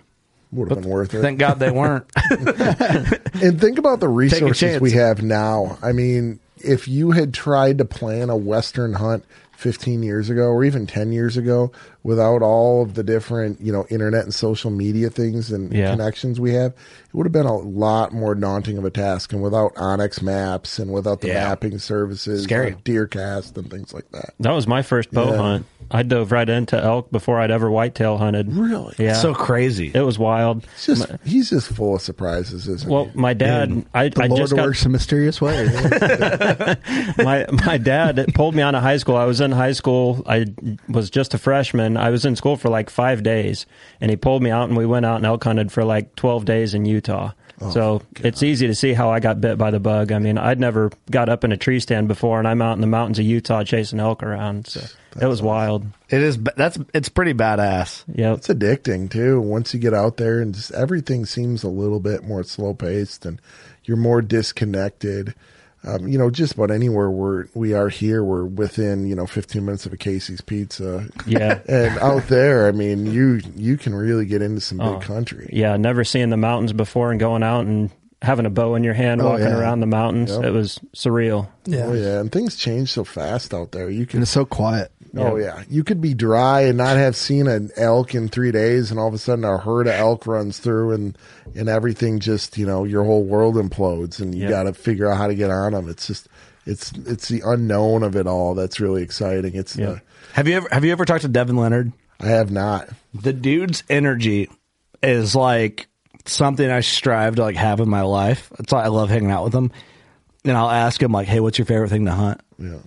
Whatever I'm hunting at that Yeah, time. everything. Yeah, it's like every, all hunting is fun. Oh yeah. One, it's like I, I admire the the solo hunting, but I have- really have no interest in that. Like, and I get some guys like it. Now, whitetail hunting in the Midwest, I like to go by myself, but I like to come back to buddies. Yeah. Out west, I want to like, I think making the game plans and the and scenarios and speculation and all that is fun to me. I don't. I like the solo thing. Clint loves the solo thing. You said you like it. I think it'd be cool for a couple of days, and I would dig it. But I just like hanging out with like Devin's my Western hunting buddy. Like him and I have like this thing when we get together, shit dies. Mm. So we kind of have like this. I don't know if we're lucky together or if it's like his experience meets my different perspective of experience, and then we kind of put it together and we figure out a way to make shit fucking tip over. I don't know what it is, but I just like the camaraderie of chasing animals with good people. Yeah. And the the whole deer camp thing is kind of um, started to die. I feel a little bit, but you guys are bringing it back. You know, with this place here, and you know, g- growing up in a culture in northern Wisconsin. That I mean, we were we didn't have school during the deer season. Yeah, During the Wisconsin nine- has some during of the nine strongest hunting culture. Oh Love it. yeah, Love it. Die Michigan hard. as well. The be- some of the best memories I've had in my life are, are walking out in the woods with my dad. You know, twelve years old, and there's a foot of snow on the ground, and you're walking out to a blind you made the day before out of sticks on public land, and you if if it's brown, it's down. yeah, yeah. and you know, going back to deer camp, and everybody's playing cards and drinking beers, and there's a you know wood burning fire and all that stuff, and just talking about all the stuff you saw or didn't see that day, and yeah, a lot of that gets lost with social media or just everybody's busy schedules, and it's so hard to get access now and all this thing. So Yeah. having this place here or having the podcast and and the meetups that you guys do and all that brings people together, and and you know also kind of the western thing gives you that camping aspect or Yeah. like your bear Yeah. camp Yeah. where you- now all of a sudden everybody's coming back to one place at night you know Yeah. they're all they're all camping you're sharing drinks you're sharing stories and otherwise you just hop in the truck and go back home and Then you it's know, just whatever. on to the it's like a next normal thing. night. Yeah. yeah That's one thing I Yeah. grew up with. I was fortunate to grow up with a hunting camp like that. And it's something too that I love, like having the studios. Like now, like we, we host, we had two weeks of whitetail camp in November, late October, November last year. Like, dude, I want to do that from October 15th to fucking December 15th. Yeah. If Yeah. People got places to hunt and they want to stay at the studio. Like, let's do it. That's why I like the outfitting thing. It's a two month deal for me. Yeah. I, I love it. Your your friends are back hunting with you for two months. Mhm. It's awesome. I want to get into it. I really do. Yeah. Like outfitting. I think it'd be fun. Did you not like as like a primary business, but just like a fun oh yeah lifestyle. Well, like thing, I but- said, you get to see your friends every year. They come back at the same time. You get to hunt with your buddies. I mean, it's it's awesome. That's one thing like I feel like I I don't mean to take it for granted. I, maybe I don't because I do appreciate when it's happening. But I think I don't I don't want to sound ungrateful. I've designed and I we all have our lives are all designed around hunting to the point where like we structured it from a young age to have hunting involved in our lives at some point. Now, to what level was it a part of our lives? we kind of that kind of morphed into whatever but i feel like because i'm around it so much or i've designed myself to be around hunting and hunting almost exclusively people that hunt so much that i kind of come numb to how special it is until i talk to someone else like man you're lucky to have so many friends that are that into hunting yeah like there's a lot of guys that listen to the show that are like you guys are our hunt my hunting culture because i don't have buddies that'll go out west with me or guys that want to hunt for a week straight because their wife sucks or whatever it is. Which means a lot. I mean, when you hear someone say that, like it's Oh, it's a that's the Pretty biggest incredible, compliment yeah. of all time. But um, should we try another whiskey? Yeah, I think we should. I just because how finished many that one. shows have been at and it's to. like there's like I feel like I know you guys already.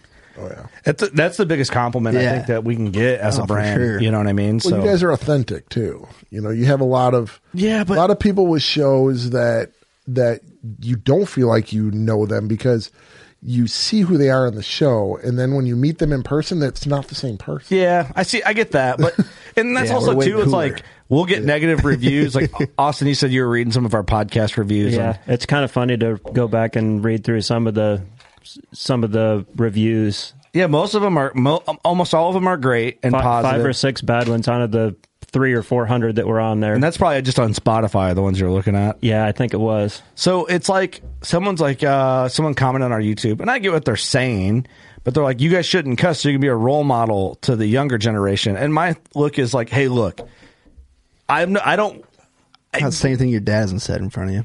that that's a good point too, but also, and I don't want to be like, I don't want to be a role model. That's not true. Like, I would love to be a role model, but Don't also it's follow my like life. maybe we're not the people to just be that typical role model because it's like there's a ton of people that can be role models. Yeah, we're just being who we are. We're being as authentic as we can. Now, if someone's like for the Deercast series, we don't cuss. We do drink on it, but we don't cuss for that. Like that's a great alternative. But to be like, don't be who you are on your own show for the kids. I get it, but also like, well, wait till the kids are fifteen or sixteen, and then they can start Poorly, listening to us. like, How about that? The tiniest. I cussed of more when I tiny. was fifteen. That was not. So, do you want me to rinse this or do something with this? Yeah, you can rinse it out. What, what do you do with the rinse water? Damn it, Just drink Andrew. it Right- right here. That red solo cup. Throw it in that. Okay, this is new. Dude, that whiskey, I'm not going to lie, it's got my face hot. yeah. All right, what are we pouring? I got my glass right here. This is the. It's dumped on 32118 from barrel number 19 in warehouse H on Rick number 40. Ooh, we got warehouse H. The Blanton's single barrel straight from the barrel. 129.6 proof. This Holy- is the this is the hot one. What was the other one? One twenty three. I feel drunk from that little bit. It might have just This been. is that's a Pope this will put hair in your chest. This is the booner right here. I guess everything I'm sipping has booze in it. I'm like, oh, let me chase it with this. Oh, there's booze. in it. Oh wait a minute, Oh, there's whoops. rum. Let me chase that with a beer. Oh wait a minute. Hey, pour me some of that cheap shit. I'm gonna get I'm gonna get you an ice cube too. Yeah, I'd love I told one- you to give me a little bit. Just one ice cube, please. I'm texting my father-in-law. I'm just gonna be like, hey, what are you doing? We need a ride. Yeah, we need a ride. Hey, mom, can you go pick me up? The other guy with the mustache got me drunk. Again. You gotta love Last- Blanton's. Oh yeah, it's good stuff. And this is uh this is unique. So Elmer T. Lee was the first one that actually came up with the single barrel idea. How do you know all this?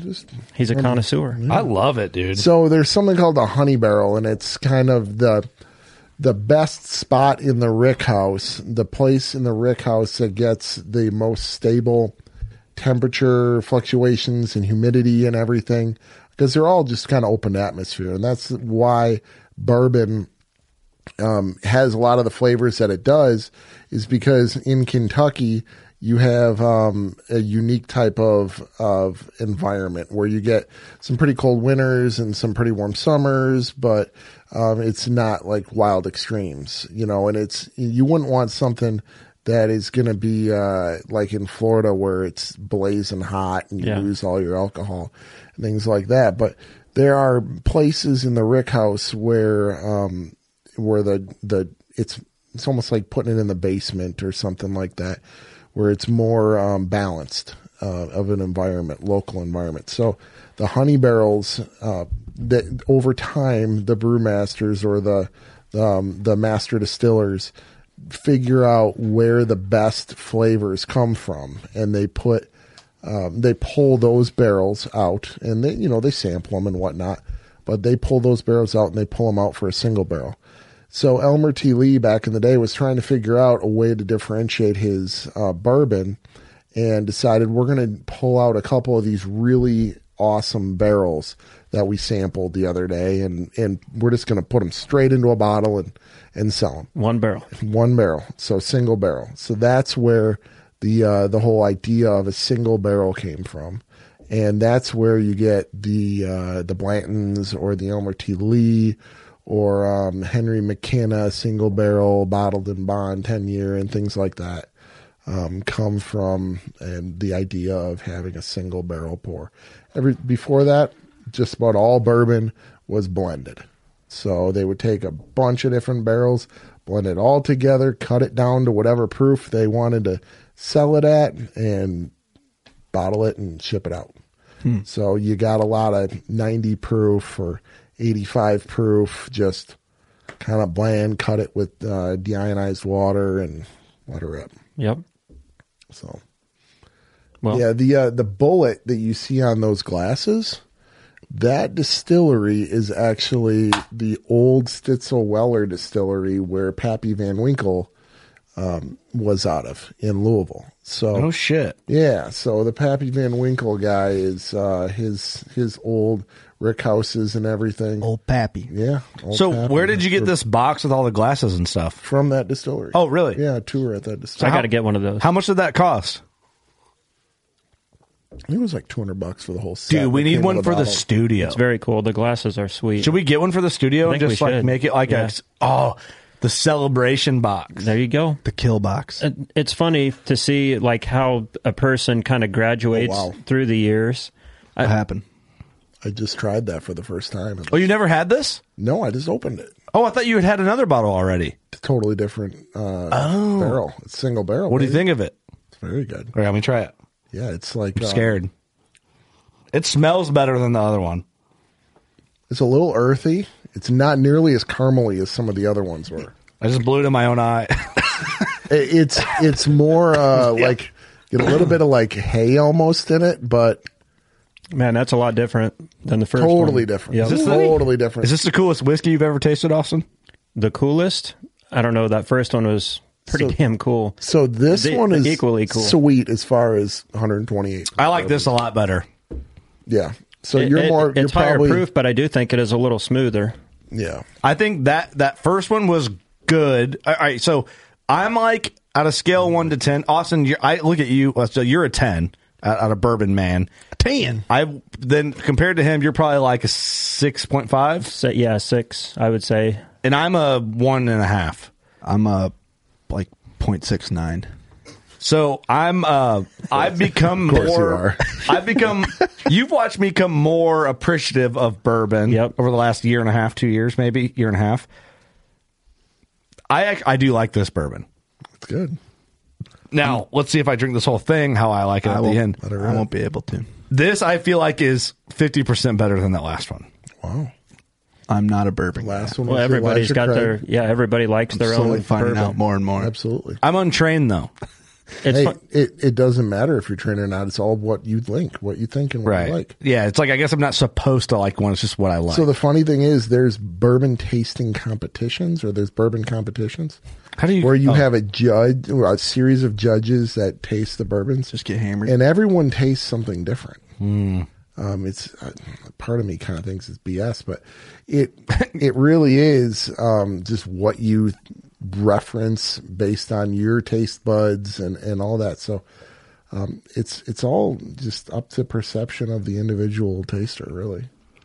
how much Can't do it. Not your thing. That was- well, I think Fucking hot Doug, bitch. Spicy. you Hot might bitch. enjoy my mouth. the fancy box here that I brought that you keep playing with because you like the Dude. little magnetic attachment. I feel like I haven't drank that like much boxes. bourbon, but I feel fucking box lit guy. up. it- when you you get two or three glasses in you, you yeah. You Oh, this feel is it. like 120 proof though. So I guess- 130 hits a little different than the 90. yeah, so I'm pouring shot and a half type pours. Yeah. It's a and, and you think about it, a shot of Jack. Jack is what ninety or eighty? 85. Yeah, 80. Jack's Actually, 85? regular Jack's 80. Used to be 85, then they cut So it down regular to 80. Jack's eighty. So we're basically drinking one and a half of regular Jack. So then, but we're drinking one and a half pour. So we're like almost drinking like three shots every one of these. yeah, but I feel like Huh? it hits different, dude. It does. God damn. It does. Yeah, The This one, is, the um, 120, 130 type stuff. You can tell the difference. dude, I feel I'm not a like mathematician. I feel like whiskey makes you want to beat on somebody. that neck tattoo just started to develop. glow. my inner white trash. my inner white trash is like You're glowing. You're glowing. You see those? That's why you're so hot. Your tattoos are burning. skin. There's a anger wife out. beater under that hoodie for sure.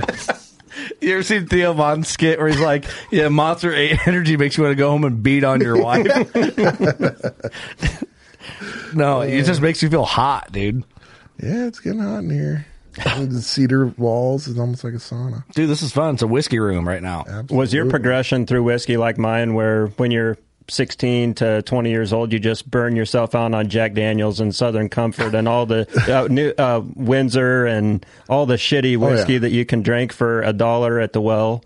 I mean, My dad always had a one seven five of Jim Beam laying around. yeah. Really? Oh God, he Old still Kessler. to this to this day has a one seven five of Jim Beam. So Kessler and Cokes with a Jim Beam. So yeah, 15, 16, stealing Jim Beam out of my dad's bottle, heading out with the buddies. You know, fill up a uh, you know just a water bottle with with whiskey and and head out. So I got indoctrinated into Jim Beam at a young age. You know, I, I was kind of a late bloomer in northern Wisconsin at 15, but I, I was an avid ice fisherman, and it's almost impossible to ice fish and be sober at the same time. Yeah, yeah. So you Heard have it, dude. I legal. never I, do It whiskey is. like bourbon and whiskey in general was like really never on my radar. I mean, shots of it of like the Yeah. cheap shit, and I think that's what gave me like such a bad like ugh Yeah. type vibe to it. Is that's the only time I ever did it. It was kind of a gag. It was like, oh, we're doing a shot of fucking Kessler, and I'm The like, worst stuff you "Ah." can get. Yeah, Yeah. or like Rail Windsor, bourbon. Windsor whiskey, Canadian whiskey is what we Yeah. drink. I drink gallons of that I shit. thought I- you were gonna just. I do take it love like a Crown shot. Royal. Like I like Crown. I love You gotta Crown's work good tomorrow? whiskey. Yeah. Ah, fuck it. Well, I, I do have You're just an engineer. Get away dude. from me. Come on, What are you engineering? it doesn't have to Not be that bourbon. precise. But I will say, as I got It's older, close like enough. my progression with military. bourbon went from you know in my twenties to you know drink as much and as cheap as stuff as you can. To honestly, I think Bullet was kind of my gateway into okay, that's a nice thirty dollar bottle and it does taste better than the rest. Yeah, so for then sure. I started you know just drinking it with water or drinking it in an old fashioned or whatever, and then kind of progressed into you know not stuff that on this level, but Yeah. ni- nice bourbon and just kind of drinking it on the rocks or drinking it in an old fashioned or whatever. That's a good point. It's But few things better than a good old fashioned. oh, I love a good Well, old fashioned. Austin got our whole just crew love a hooked nice on old fashioned. Dude, they're so good, The fish and that's fry? what got me hooked. Like not hooked into whiskey a little more was like the old fashioned game, and then uh, you know Ross likes high dollar w- things and whiskey, and you do from time to time, and then it's like. Oh, you hear about the Blantons, you hear about the Pappy Van Winkle. It's like, oh yeah, well Bullet's good, Buffalo Trace is good. Like I like Bullet and Buffalo Trace. Like that to me is like the Bud Light, Bush Light of like entries of bourbon. Not, and, and I don't mean to degrade that. I think I'd it's a say that's gr- an inaccurate. but I feel like description. it's a good way to get into it. They're great bourbons. Mm-hmm. Yeah, Yeah. like if someone's got bullet, I'm like, I'll have a bullet old fashioned or a Buffalo Trace old fashioned. A bullet, you could just as easily make a bullet and diet coke as a bullet old fashioned or drink bullet straight. Yep. it's it's it's good. Yeah, and it's affordable. And there's not that much of a difference between a straight off the uh, shelf bullet and something that's been aged, you know, 12 years or something. My like palate that. is not refined enough. I think I just burned it on Windsor through all the years. Yeah. But if you gave me a blind taste test on a really good bourbon and like a, a just a regular bullet, I'd probably have a tough time telling the difference. Yeah. let's do this real quick. This probably is not. We're deep enough in this podcast; kids aren't going to listen. Um, but they got bored when we first started talking about bourbon talks. They're like, "This way over my head." Yeah. Doug, how old are you when you first drank, and what was your alcohol? Um, I think I was Was it in hunting camp or was it out of hunting camp? No, this was way back, and I think I was at a friend's house. Uh, I think I was thirteen or fourteen. It was some Canadian knockoff whiskey, Probably Windsor. and I died. That'll do it. I hugged the toilet all night. Yeah. Mm, good learning lesson. Yeah. Did you probably ever why I don't drink- Like, probably don't like whiskey or bourbon anymore. growing up in It's from the hunting start. camp with like the adults, your dad or your uncles or anything or cousins or whatever, did you ever drink? Did they ever like make you drink or did you try to drink with the boys or like were you ever Mm. allowed like a, a hall pass to do it with the boys? No, not really. I think maybe once, like if someone killed a buck, because we didn't really kill many deer, Yeah. because we just did deer drives and stuff. But if someone killed like a buck, I think maybe I got to have like a, a sip of a beer or a drink of a beer. Yeah. Definitely not Wisconsin. Kind of like your uncle being like, have a drink, Doug.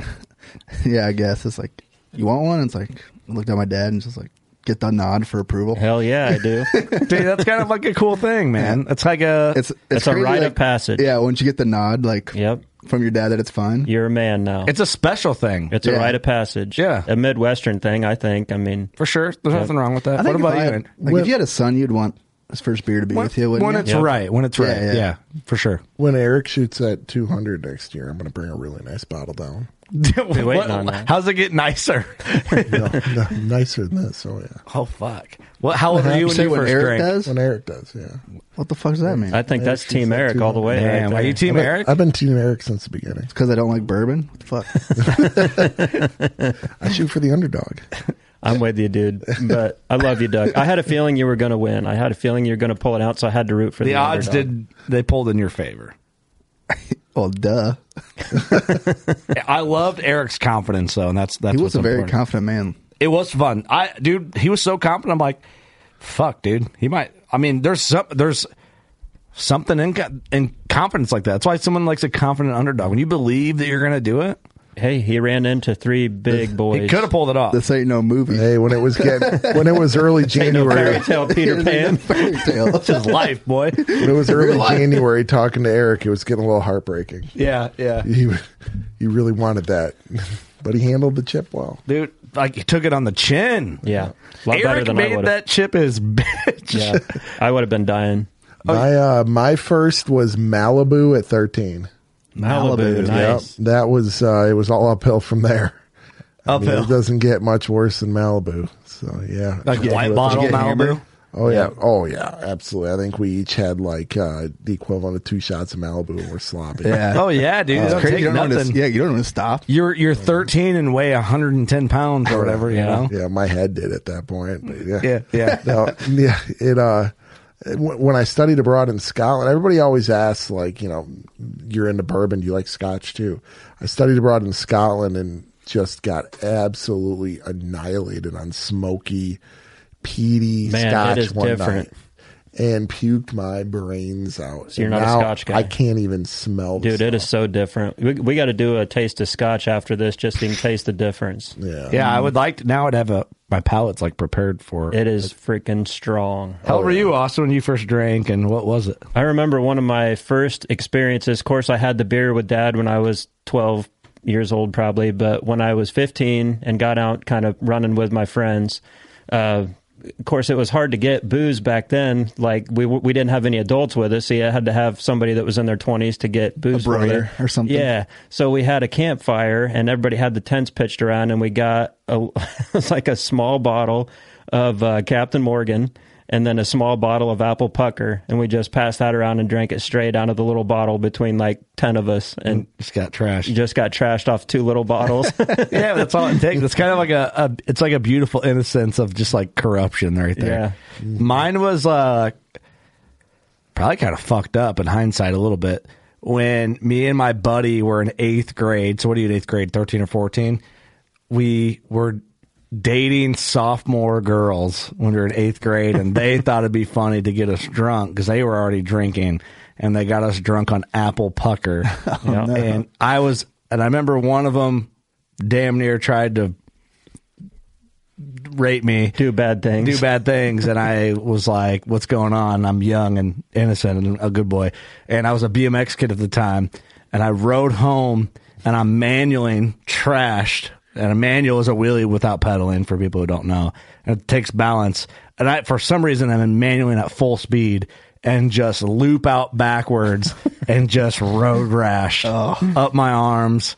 And uh, I was like, damn, Thought you had it. thought I had it. I felt confident. It's my first liquid courage experience, you know, and it didn't work out. And then uh, I don't remember my first like. So I would have been eighth grade ish, summer going into eighth grade, probably when that happened.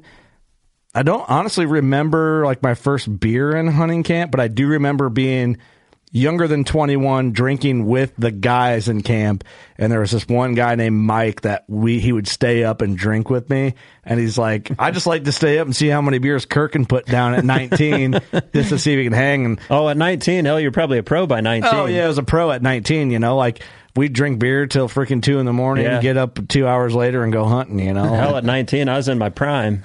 yeah, oh yeah, it's like For sure. never got hung over No. drinking aluminum can Coors Lights and at Miller Lights with. yeah, nineteen, you're college age. Yeah. that's when Feeling you like- wake up and start drinking in the Feeling like a morning. champ. Yeah, I'm trying to think though. Before that, like, I don't really know if I did drink beers younger than that in in in camp. You know, I Yeah. don't.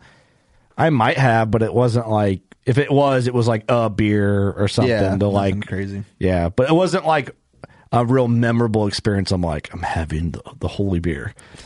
You know? Yeah, I don't remember the first beer, but I do remember that first hard alcohol experience. Yeah, I remember the first time drinking. You know, Yeah, kick your in the teeth. But we were- I at the remember time, the- Mm-hmm. we were some babes at the at our age. You know, I remember the first taste of chewing tobacco. Mm. Oh, did you guys? Did your dads ever give you like, oh, what's that, dad, and give you a little dip at chewing tobacco Just to laugh at you. Oh God, I had to find out on my own. Oh boy, I did too. I got I borrowed some from a buddy and had cold sweats for 48 hours and puked my fucking brains out. Yeah, well, the stuff really goes to your head. I mean, way Oh, man. stronger. Yeah, If when you're not used to it. Ooh. Oh, you put a big old horseshoe in or something, thinking you're going to be a hero, and you're Trying to already show- and trying you're to show off already your best friend. You're You're yeah, not a you're hero. already twelve beers down. Yeah, you if know, there is yeah. kids listening to this, don't be Don't do what don't we be did. cocky. You're not a Um, hero. That's when not it comes the to move. chewing tobacco. the tobacco always wins. It does. Yeah.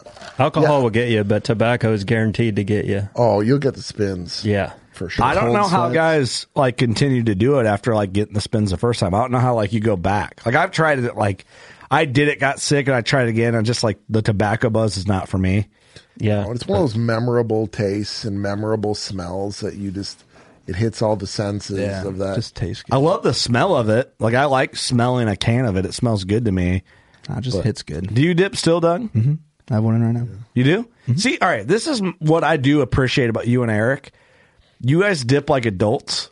When you're around someone that dips like a child, oh, it Are you pisses gutting? me off. Are you gutting it?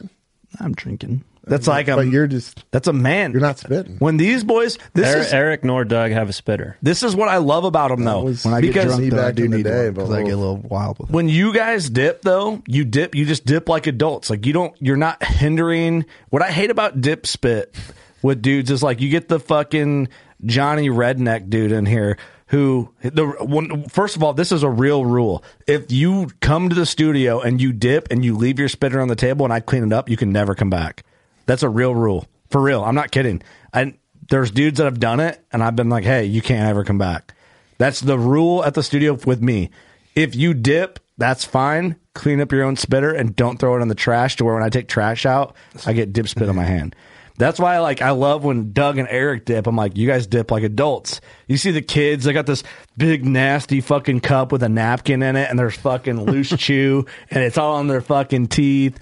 Dude, that's disgusting. Dip like an adult. Gut the shit if you're gonna gut it. Dip like you're going to kiss somebody afterwards. Yeah, that's right. Dip like a gentleman, like an adult. So props to you and Eric, Doug. You guys are men. Thank you. My grandpa did a uh, tin of Copenhagen a day for since well s- he got into the Navy at age seventeen, um, early, and from the time he was seventeen to eighty one, he dipped a tin a day, and at eighty one, he decided he was going to quit chewing.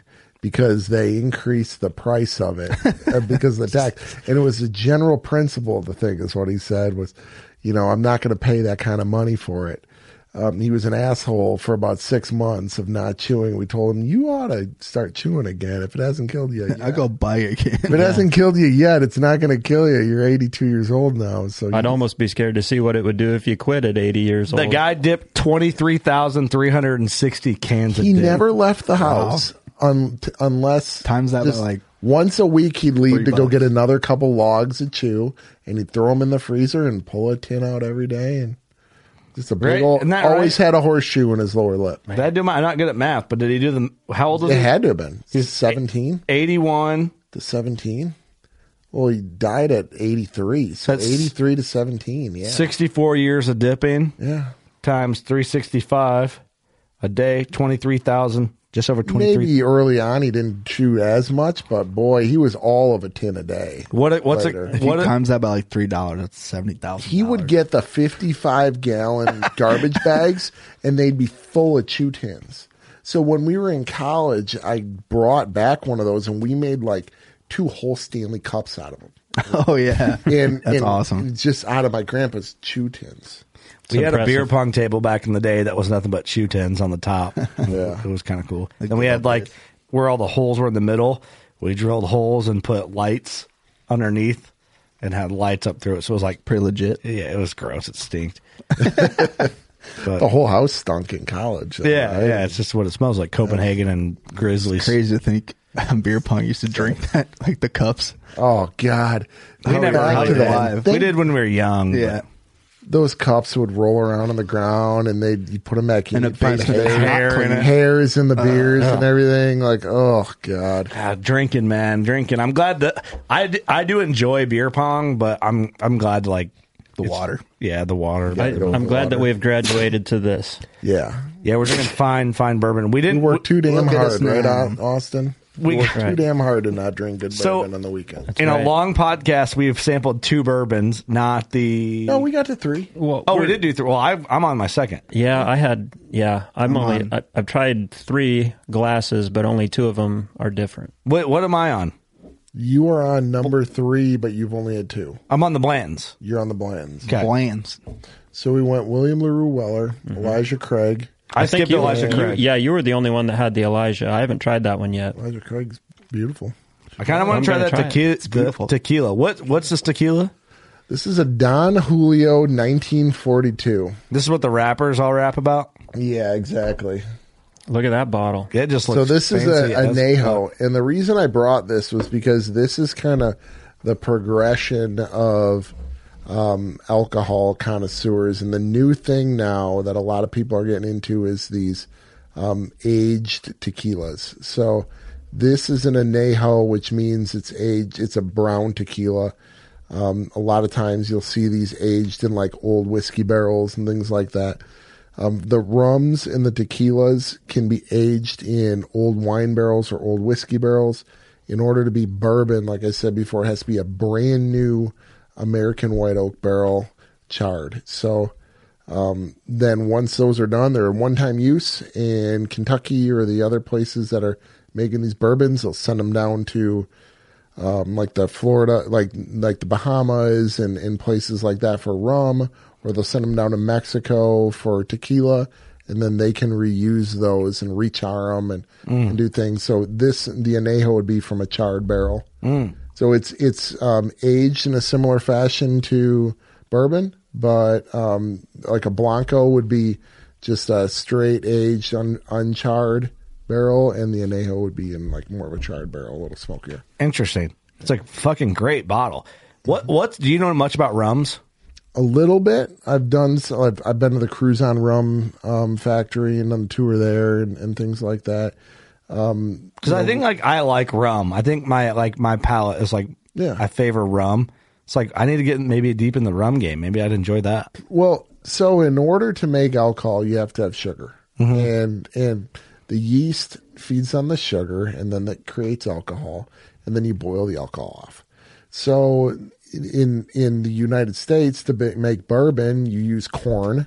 Corn um, breaks down. You you basically make beer out of it, and then boil it off, um, and that's where the sh- and the sugar comes from.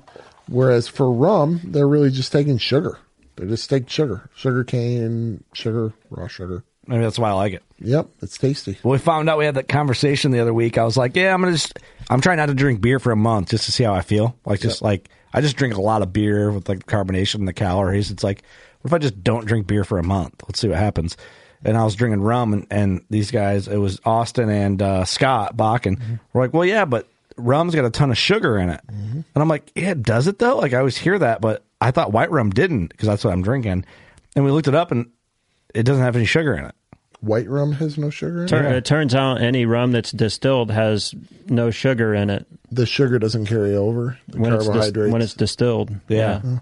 So I didn't realize that. Yeah. Yeah. Well, I mean, if you're making pure alcohol, um, then you're really just getting ethanol through Yeah. the through the still. Well, So- it's, we, well, we straight gas. I, we thought like what'd you say? It was like the old like pirate way to like transport sugar. Well, that's a, yeah. r- Rum was invented to transport sugar. Uh, basically, that's why rum was invented was to move sugar. Hmm. So, but I I just always assumed that rum had a ton of sugar in it. That's what I've always been told. And when we looked it up, it doesn't. Wow. I don't know. Maybe we're, maybe some does and some doesn't. But oh, that's cool. The white rum we have here, when I hit it with a Google, has no sugar. What what brand is what's It's just your- Captain Morgan. I can't remember what what one is- Captain. Captain White Rum. Yep. So it's clear, you know. And then even the spice room said there's no sugar in it. Only only double Google. Hmm. Yeah, let's Yeah. look it up just to make sure we're not. No, being they're idiots. they're no. It's it's being made with sugar. Mhm. It's got to be made with sugar, but it's not carrying over. I guess right. Zero grams of sugar. Does rum have sugar? Yeah. Rum is a liquor made by fermenting and then distilling sugarcane molasses or sugarcane juice. The distillate, distillate, distillate. I can't read. Doug Ian. Distillate. Distillate. Distillate. A clear liquid is usually aged in oak barrels. Rum is produced in nearly every sugar producing region of the world, such as Philippines, where that's a word I can't read, is the largest producer of rum globally. T- 10 Tendoi. Nutrition facts rum, 80 proof, 64 calories, zero grams of sugar. There's pretty much nothing in it. There's Well, that's one, be- one milligram of potassium. That's because they're probably distilling it out so high that it's pure. So they're probably distilling it out at like 180, 190 proof or something like that. Yeah. And then cutting it back down. It's high in calories. 64 calories per one fluid ounce. Yeah, that's not. That's it's not a actually lot. Pretty low. But the calories got to be coming from somewhere. I would assume it'd be sugar, but it says zero grams. Potassium. I don't fucking know. I don't know. That smells pretty spicy. Plus, Google's Yeah. lying. I don't think it's going to change my mind. It's tasty. It's more mild than this stuff. It's not as high octane. I'll try a little bit of that. Yeah, pour me Is some of there that in a more? solo cup if you got a spare solo, solo cup somewhere. Yeah, that's a good do one need to, to rinse just that. take a little sip of. Because this this is not something once you sip it, you're going to realize you don't need to mix like salt and lime with something like this. This is more of a See, something- I just got back from Mexico, so I do have a night. Well, I do have what I've been told is a nice te- tequila here at the studio already. If it, Drink that. is it, I don't know.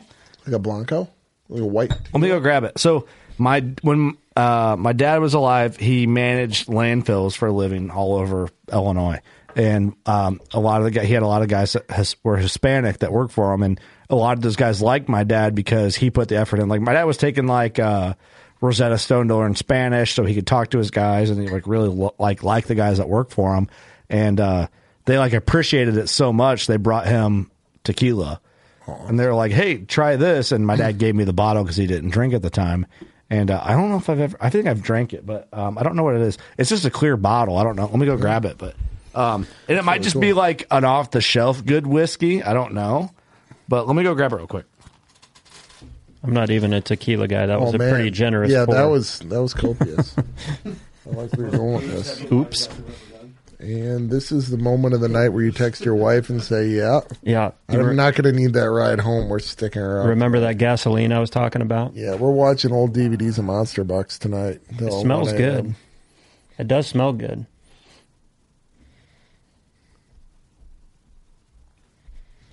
Looking at this, it doesn't seem like it's fancy.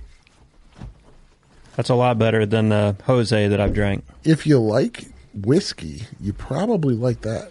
It's very smooth. Yeah. You can. It tastes like Reposado? tequila, but it's smooth. So I don't know if that's good whiskey or not, or uh, damn. tequila. But I have no idea, but I was told that it is, and I don't know if it actually is or not. I don't know enough about tequilas yet to know if it is or isn't, but the only way to know is to try it. And if you like it, That scares me. I, when I was in Mexico, we were doing shots of uh, tequila, and I, they just have lime, so I was salt and lime because whatever. But we had there was another liquor there. Not it was like tequila, but not. It was made from another plant similar to agave, Mezcal? maybe, but it was from the ranch. It was like a big handled wine jug, and it was made from the ranch we were on. and We were drinking that, and it, it wasn't too bad. It was uh, it was okay. yeah, it's all pretty hot. wasn't dying for it, you know, but it was fun. Like on Devin's birthday when we were there in Mexico, we're turning it down. What do you think? You try it? Is that a tequila? I don't like it. God damn. What's uh, what's the alcohol in that? What's the percent? I don't even know. Uh, oh, it's 40. low 40. Forty. So it's eighty proof. You have a solo cup? It's almost water. Um, I don't know if I have an unused one. That one's got water. That one's got water. Okay, let me like finish my bourbon here, and then I'll dive into some of that tequila. Yeah. Rinse your glass out. And that. Well, boys, we've done a very booze-heavy podcast. A good hunting story and some booze. Um, it's fun though. Fun to learn about bourbon. And I'm not cutting us. I'm not shutting the podcast down. We can still go. I. s- We Yeah. need to do the bourbon tour with a guy like you. That'd be a good time. Yeah. It would be fun. We could even uh, maybe bundle it with some public land hunting in Kentucky. There we go. Now we're thinking, when is the Maybe do bourbon a little, tour? Well, the beautiful thing about Kentucky is that you have the opportunity to shoot a velvet buck early season before anything opens up here. over a bourbon barrel. And so we could maybe dabble in a little bit of public hunting, a little bit of bourbon tasting. Eric has a connection for Kentucky anyway. I got a, I got a few people we could talk to as well. Oh yeah, work down there a little bit. The bourbon hunt tour. That's got a nice ring to it. Could be dangerous. Even though I wouldn't like it, but Feel like uh, feel like we should start making T-shirts now. Bourbon hunt tour. Yeah.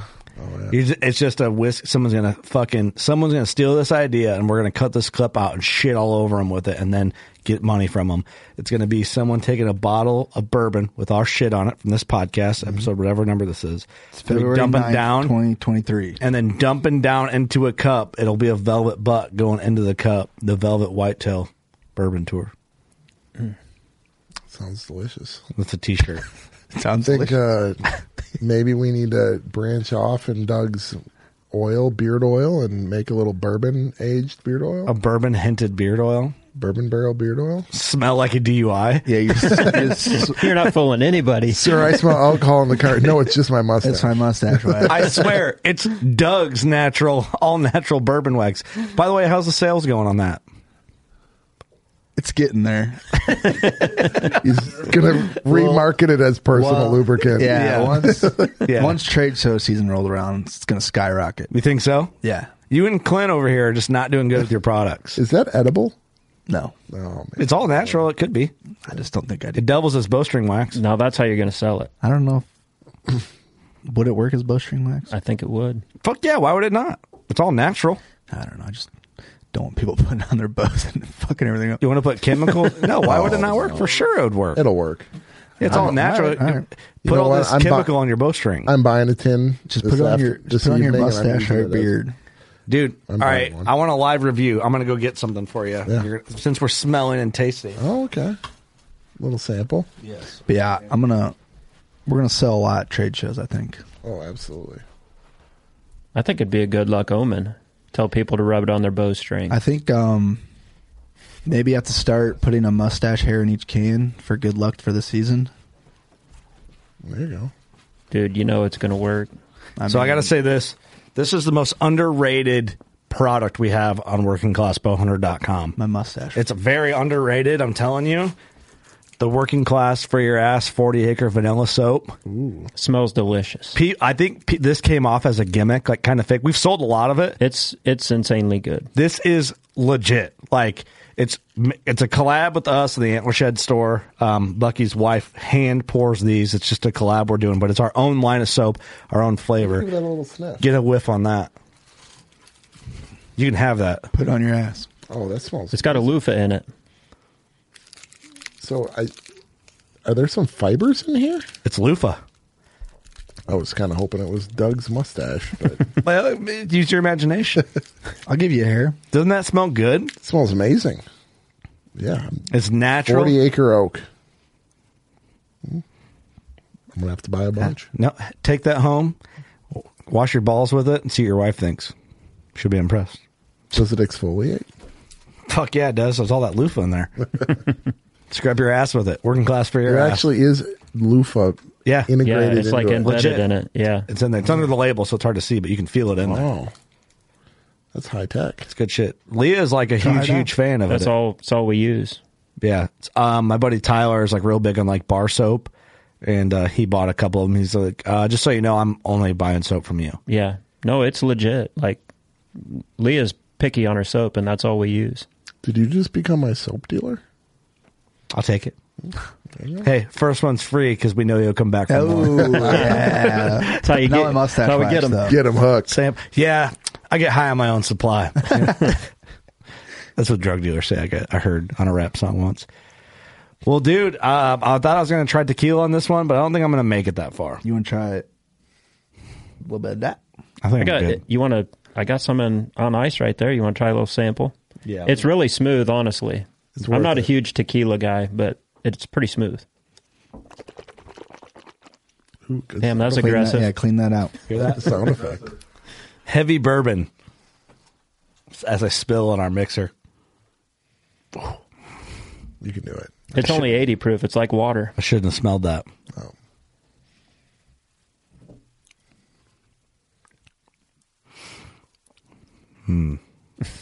Not sold. It's very light tasting compared to the bourbon. Yeah. Yeah.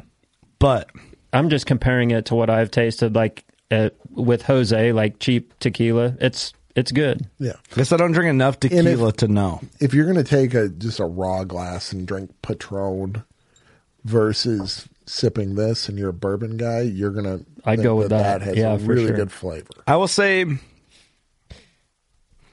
I just I, I think it's good. Like it's not like ugh, like that like a lot of tequila I've had Oh, where I, you sh- you try to shake the fucking nightmares like out of salt. your Yeah, you just try to shake the nightmares out. You know? I'd be the Am I diet. going to wake up with my pants on tonight? Yeah. I'd be the diet coke guy with that. I'd take that and I'd put it in a margarita. I'll make an awesome margarita. Dude, One hell that'd be of marg. dangerous Should I'll we tell try you, to like- make an old fashioned with this? with uh, tequila. Why not? I don't even want to think about that. I do the margarita, but I don't know about an old I don't want to fashioned. think about that. People are gonna hate on me. I want to make old fashions with all this bourbon. We'll we'll back it off. We'll go down to the regular bullet for the old fashioned. After drinking it straight, I'm like, oh, this would be nice in a fucking old Always fashioned. buy another bottle. Yeah, that's right. Just money. Yeah. Well, I'll make more. Just money. Well, dude, I think this is going to close her out, man. It was a ton of fun. I, I couldn't I couldn't uh, have anticipated how much fun this was. Yeah. Really? It's a good time. Yep. Good. Well, w- hey, where can people find you if they want to find you? See pictures of this lion, your elk, your deer you kill, anything. Yeah, you can look me up on Instagram and at Public Landrew. Um, we also, uh, a couple years ago, my brother in law, um, best friend, passed away. He was U.S. Marshal and a Marine. Um, we have a nonprofit. It's um, at RKM 4848, where we, um, we're raising money for a scholarship fund for him. And um, so you can um, donate there or um, look us up on Facebook at RKM 4848 Okay, and cool. we're raising money for local law enforcement in the St. Louis area and um, his his uh, scholarship fund. So That's Very cool. That's awesome, you guys. Cool. Well, give me the links to that stuff. We'll put it in the episode description. and- And, Absolutely. post that up. Um, dude, ton of fun. Ton Th- of fun. Thank you. Thanks for coming. absolutely. Thank you for you bringing us gifts and this is all this was awesome, dude. It really was. Like I don't know if We'll I've have ever to do it done again. anything like this on the Oh, no, podcast. this is great. Thanks a lot, man. Yep, yep. I I um I had a bl- absolute blast. So Well, we did too. Eric missed out. I, I Eric think missed out big time. I think I'm going to continue to drink bourbon tonight, even after this podcast. Oh, now boy. let's I go to like the it. bar and jam some tunes and enjoy go. ourselves. Let's do it. It's a celebration. It's a celebration. It's a celebration. bitches, Austin, Doug, you got anything? Uh, thanks for coming. Thanks for the the bourbon. It was great. guys. That's a great time, man. Thanks for all the support through the years too. Yeah. Yeah, that's a big deal. Thank you so much for that, and the, the past gifts of bourbon and just yeah, online support and all that. It's been awesome. I love everything that you guys do. I mean, the progression, watching you guys from the beginning till now, it's it's impressive, and the the distance you guys have made it so far. I can't imagine how much farther you're going to go. So Well, thank it's- you so it's much. great for the industry. And your compliments when you first walked in the studio were much greater than Scott Bockins. I don't think you do any worse, but they're Wow, I'm great. surprised you guys were able to put something together like this. I thought you guys would have dirtier carpet. Man, this is way nicer than the trailer I expected. This is actually really nice. yeah. Wow, you guys aren't pieces of shit. doesn't smell like I thought it was going to smell. That's pretty much what Scott did. I mean, but he meant well by it. Yeah, I th- it was a compliment, but it was a backhanded compli- yeah, compliment. backhanded compliment. Yeah, it's like, hey, I'm right here. you Thanks, just said dude. all that out loud. Did you mean to? well, when you look at his when you look at his sites and you look at his stuff, you realize that that guy has some serious standards. he does. And and you know you just gotta hey that's the kind of guy you want to be affiliated with. It I is think true. we lived up to his standard. Oh yeah. After that, all he was like, I'm proud of you guys. Yeah. So I'm like, wow, okay, well, there it is. There it is. There's the other half of that dirty fucking backhanded compliment you just gave us. it's pretty funny. Awesome, man. Uh, well, thank you for everything. Check them out. Hope you guys enjoyed this story. Um, that's it. You know what to do. Go shoot your bow. Taste some bourbon. Oh, we love you. Peace.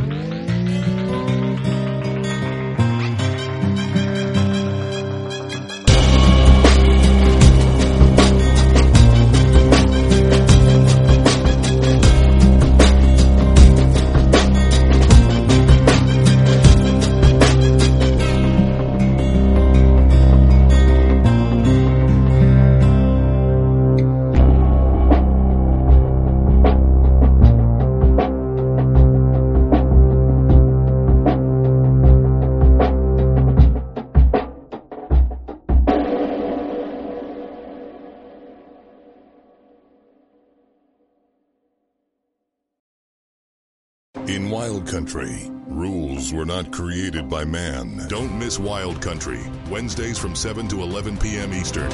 Presented by Primos. Speak the language. Waypoint TV, the destination for outdoor entertainment.